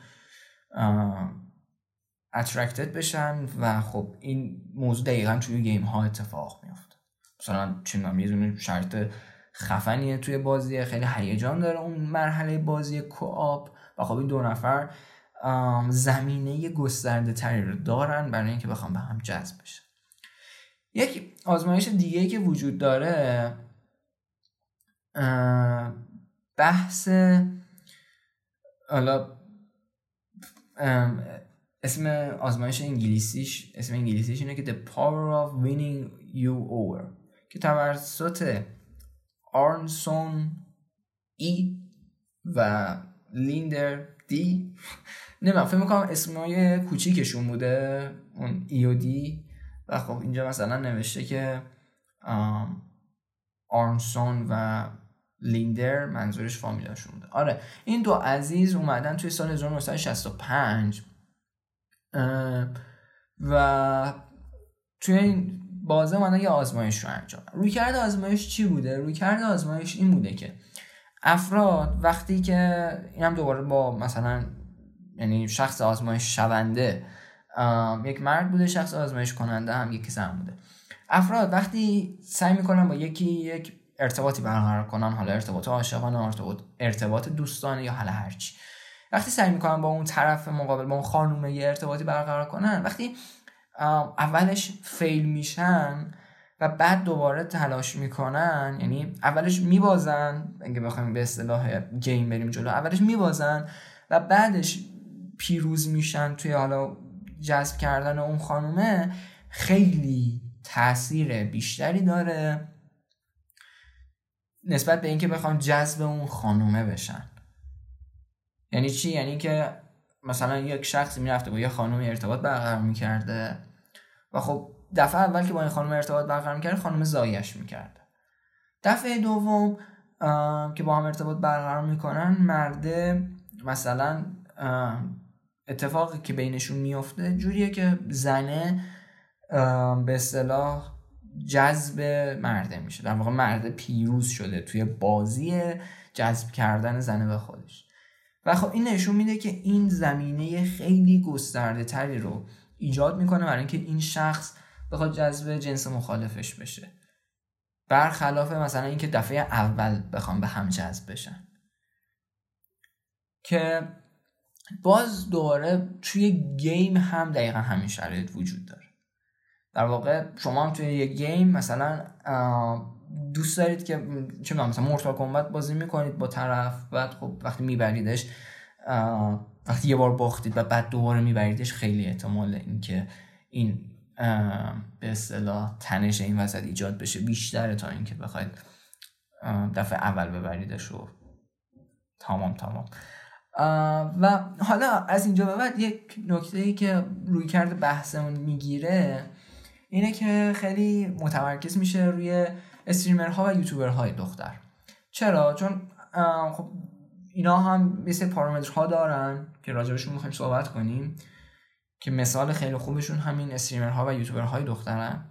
و نکته دوم اینه که حالا چه بخوایم چه نخوایم چه مزاقمون خوش بیاد چه نیاد یه حجم زیادی از افرادی که جذب گیمرهای دختر میشن جذب گیمرهای دختر همین استریمر و یوتیوبر میشن. که حتی اینو متاسفانه توی مثلا صنعت پرن هم می‌بینیم که خیلی از پرن ها میان و مثلا می‌زنن تو خط استریم یا تو کار یوتیوب که مثلا تویچ خیلی چالش داشته برای این موارد. آره. و حالا بحثمون چیه نسبت به این موضوع؟ دقیقا همین مثال آزمایشی که زدیم The power of winning you over. اینیه که خب حالا چالش رو یکم اجتماعیشتر بکنم وقتی مثلا شما به یک استریمر دختری تمایل دارین خوشتون میاد ازش و خب این استریمر دختر توجهات زیادی روشه دیگه. یعنی شما مثلا یکی از 20 تا ویور اون دختره هستید. یا حالا 20 هزار تا ویور یا 10 هزار تا 5 هزار تا هزار تا 100 تا 200 نمی‌دونم یه رقم رندوم. آره خب وقتی شما هم یکی از مخاطبان اون شخص هستی اون شخص بای دیفالت یه توجهات زیادی رو دور خودش داره. در واقع این شخص داره بای دیفالت شما رو به چالش می‌کشه. که خب این همه آدم دورشه و خب شاید لزوما نیاد بگه ای فلانی توی استریم سلام چطوری اینا چون ممکن 200 نفر دیگه هم باشه و خب این توجه روی اونها باشه. و حالا این پیروز شدنه چه شکلیه؟ تو اینکه جذب بکنی طرف رو به خودت اینه که توجه یارو رو به خود آدم جذب بکنه. یعنی مثلا بگی تو کامنت ها بحث رو بندازن و این حرفا. و آره یعنی در وهله اول خب گفتم دیگه توجه زیادی دورشونه. من فکر می‌کنم خیلی بد دارم این موارد رو توضیح میدم. توی وهله اول خیلی توجهات زیاد دورشون به خاطر ویو و کامنت هایی که دارن افرادی که دور توی حالا اون فضای استریم. و وقتی شما توجه اونها رو حالا به هر واسطه ای به خودتون جذب می‌کنید احتمال اینکه براتون اون طرف جذاب باشه خیلی بیشتره. چرا که در وهله اول به شما توجهی نمی‌کردن ولی در وهله دوم شما باعث شدید که اونها توجهشون به شما جلب بشه و الان احتمالا شما اونها رو به طرز وحشتناکی جذاب خطاب می‌کنید. دو تا نکته دیگه که توی استریم ها وجود داره حالا من میگم استریم چون استریم خیلی باب تره تا یوتیوب ولی آره چیزی که توی استریم و یوتیوب وجود داره. اینه که استیر یا زل زدن یکی از نمادهای یکی از علائم جذابیت. یعنی وقتی یکی به شما زیاد نگاه می‌کنه به اصطلاح احتمال اینکه به شما جذب شده باشه خیلی زیاده. حالا نه اینکه مثل دیوونه ها زل بزنه ولی خب زل زدن منطقی. و خب دقیقا اینو تو خیلی چیزها می‌تونید ببینید. تو دایره خیلی گسترده تری از مسائل و مباحث میشه دیدش این موضوع رو. مثلا تبلیغاتی که مربوط به چیزهای مختلفن و مثلا اینو هستش واقعا متاسفانه. خیلی زیادم هست و قطعا می‌دونید منظورم چیه. اینکه مثلا نمی‌دونم یه دونه محصولی رو می‌خوان تبلیغ بکنن و اون طرفی که اونجاست یک زنه یک دختره و خب مخاطب هدف اون محصول یک مرده. چه می‌دونم مثلا استفاده جنسی که برا تبلیغات game ها خیلی اوقات می‌کنن. یا چه توی مثلا بازی های بوکس و UFC و اینجور چیزها اشخاصی که میان اون وسط تابلو راند ها رو نشون میدن خب مثلا اون افراد افرادی هم که مدلن. و خب یک تبلیغ جنسی داره اتفاق میافته به واسطشون و ها خب اصولا اونها زل می‌زنن دیگه. زل می‌زنن به شما. مثلا توی تبلیغ ها می‌بینید اون کرکتر خانوم که توی اون تبلیغ است داره زل می‌زنه به دوربین. مثلا یه بنریه یه کاوریه یه برچسبه هرچی هست. یا همین کسایی که میگم تو بازی های یو مثلا میان خب اونا مثلا زول می‌زنن به دوربین یا به تماشاچیایی که اونجاست. و خب این دقیقا همچین چیزی رو داره. یه دونه مثال دیگه هم بخوایم از فیلم و سریال و اینها بزنیم. توی فیلم Eyes Wide Shut کی بود؟ کوبریک. توی Eyes Wide Shut کوبریک مثلا یه دونه صحنه خیلی معروفش هست search بکنید همون اولاس قطعا که چه می‌دونم نیکول کیدمن داره زول می‌زنه به دوربین. و مثلا یک اد... یک actor ای بابا زبونم گیر کرد. واقعا آخرای پادکست که میشه من زبونم سی درصد تواناییش از دست میده. attractiveness زیادی داره اون صحنه نیکول کیدمن. و خب مثلا یه مثالش اینه. و دقیقا streamer ها و یوتیوبر ها هم توی ویدیو هاشون توی تولید هاشون زول می‌زنن به دوربین دیگه چون دارن با مخاطبشون حرف می‌زنن. خب این زول زدنه یک بحثیه که این موضوع رو ایجاد می‌کنه. باز حالا استفاده های خیلی کسافت تری هم داره نمی‌خوام برم تو بطنش ولی آره همچین چیزی وجود داره که این زول زدن خیلی تاثیر داره توی امر جذابیت. ایجاد جذابیت بین دو طرف. و نکته دیگه بحث اصطلاح تخم چشم. من نمی‌دونم چجوری فارسی ترجمه کنم. آره مردمک فکر می‌کنم اصطلاح درستش بود. آره مردمک هم تاثیر داره توی بحث جذابیت. چطور؟ نمیم دقت کردین تا حالا یا نه که نور کافه ها همیشه کمه. خب توی نور کم مردمک چشم انسان گشاد میشه. و این گشاد شدن مردمک امریه که باعث ایجاد جذابیت میشه برای یک مرد نسبت به یک زن. و دقیقا توی یک آزمایش بوده که مثلا دو تا عکس کاملا شبیه و هم رو به یک مرد نشون دادن. یک سری عکسایی که مثلا دوتا دوتا با هم کاملا شبیه بودن تنها تفاوتش این بودی که مردمک های چشم A و B مثلا با هم متفاوت بود. یکی گوشادتر بوده و خب این آزمایش مردها اغلب اونی که به اصطلاح مردمک چشم بزرگتری داشته رو براشون جذاب بوده. اقواگرتر حساب کردن. و خب این حالا مثلا دلیلش اینه که تو کافه ها نور حاکمه به همین دلیله که خب شما با اصولا میرید دیت توی کافه و خب اونجا مردم که چشم طرف گشاده و کاملا ناخودآگاه نمیگم مشخصا چیزی داره ها یعنی آگاهانه همه اینها اتفاق میفته. کاملا ناخودآگاه طرف تمایل بیشتری داره که بعدها باز هم بخواد با یارو بره توی کافه دیت بذاره. و دقیقا همین امر باعث این میشه که خب کافه بتونه فروش بیشتری داشته باشه. حالا این موضوع توی حالا استریم و یوتیوب و گیم و اینجور چیزا هم هست. اصولا های اتاق خیلی تاریکن. یه نور آر یا یه نور رنگی بنگی داره اون پشت مشتا اتفاق میفته و ما هم داریم اون دوستمون رو می‌بینیم. خب حالا جدای همون نگاهی که به دوربین می‌کنه توی نور کم مشخصا مردمک گشاد میشه و این هم حتی تاثیر داره. میام من بحثی ندارم نسبت به او یارو الان داره استریم می‌کنه حتما می‌خواد ما رو جذب خودش بکنه. نه بحث این نیست. ولی خب بحث اینه که یه سری استاندارد ها هستن که همچین روی کردی رو می‌تونن داشته باشن. مثل مثالی که برای تبلیغات زدیم. تو تبلیغات این موضوع خیلی رایجه.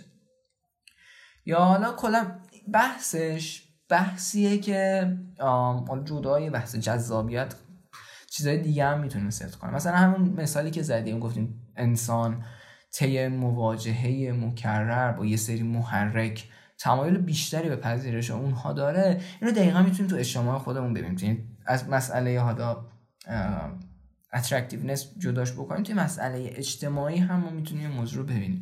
که خب وقتی افراد به صورت مکرر می‌بینن که دلار داره گرون میشه دیگه تمایل بیشتری دارن بپذیرنش تا اینکه بخوام باش مخالفت بکنم بخوام برن بریزن تو خیابون این حرفا.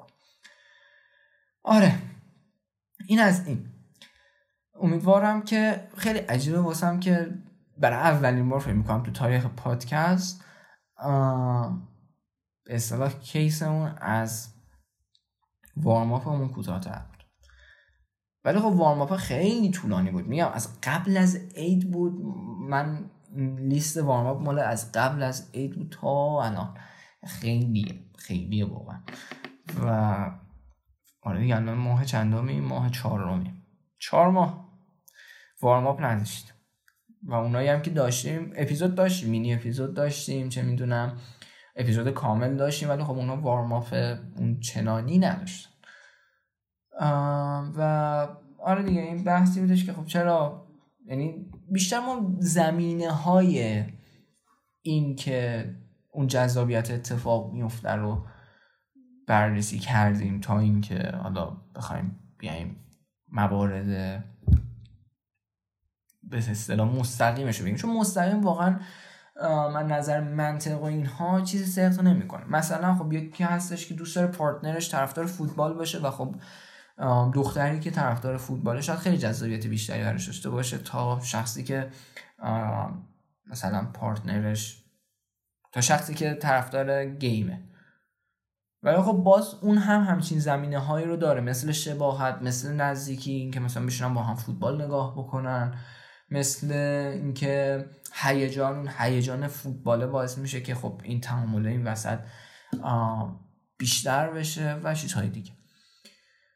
و شاید اگه بگیم زمینه های این جذابیت رو بررسی کردیم عبارت درستری باشه تا اینکه بگیم خود جذابیت رو بررسی کردیم. ولی آره این از این. امیدوارم که دوست داشته بوده باشید لذت برده باشید براتون جالب بوده باشه. عذرخواهی می‌کنم. اگر بعضی چیزها رو بد توضیح دادم خودم هم حس کردم. ولی حس کردم اگه بخوام بیام بعدش دوباره توضیحش بدم. میشه مثل این معلم که مثلا میان دو صفحه درس میدن بعد میان یا خلاصه ای ازش می‌گیرن این حرفو. مثلا حس خیلی جالبی نداشتم نسبت به انجام دادن چنین کاری. آره. ممنون که از اینکه این اپیزودو گوش کردید. اگر نظری چیزی داشتید توی Castbox comment داره توی فضای private اگه دوست داشتید اعلام نظر بکنید. ایمیل پادکست هست که توی description هستش و می‌تونید از اون طریق ارتباط داشته باشید و خود Spotify اگه گوش می‌دید Spotify هم وقتی که پادکست رو حالا میاد توی صفحهش اون پایین یه دونه Q&A هستش. که خب اونجا می‌تونید نظرتون رو درج بکنید و نظر بقیه رو هم مطالعه بکنید اگر دوست داشتید. که خب خیلی می‌تونه خوشحال کننده باشه خیلی می‌تونه انگیزه بده به من و حالا چه نظر مثبت باشه چه نظر منفی فرقی نداره. صرفا اینکه آدم بدون چند نفر دارن به پادکستش اهمیت میدن خیلی می‌تونه کمک کننده باشه. و آره همین. امیدوارم که حالتون خوب باشه. وقت خوبی رو بگذرونید اوقات خوبی رو داشته باشید سالم و سر حال باشید و آره تا درودی دیگر بدرود I was looking for a place to rest my weary mind, my soul to have a drink of that dandelion wine. When I finally found that place in the arms of a girl my rose by the sea, my rose by the sea.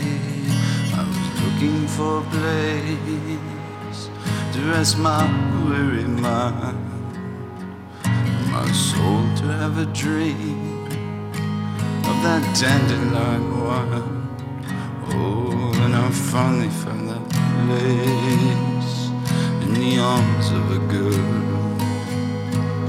My rose by the sea, my rose by the sea.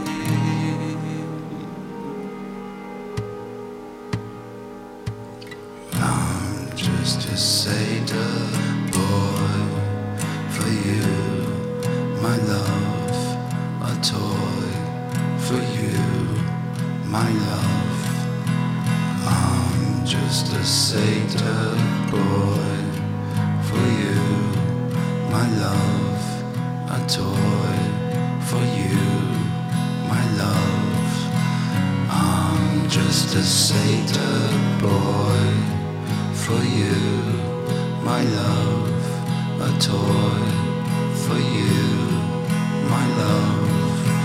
I'm just a satyr boy for you, my love a toy for you, my love. I was looking for a place to rest my weary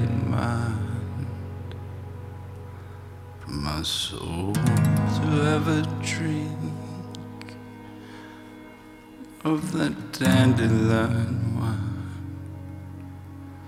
And I finally found the place in the arms of a girl. My rose by the sea, my rose by the sea.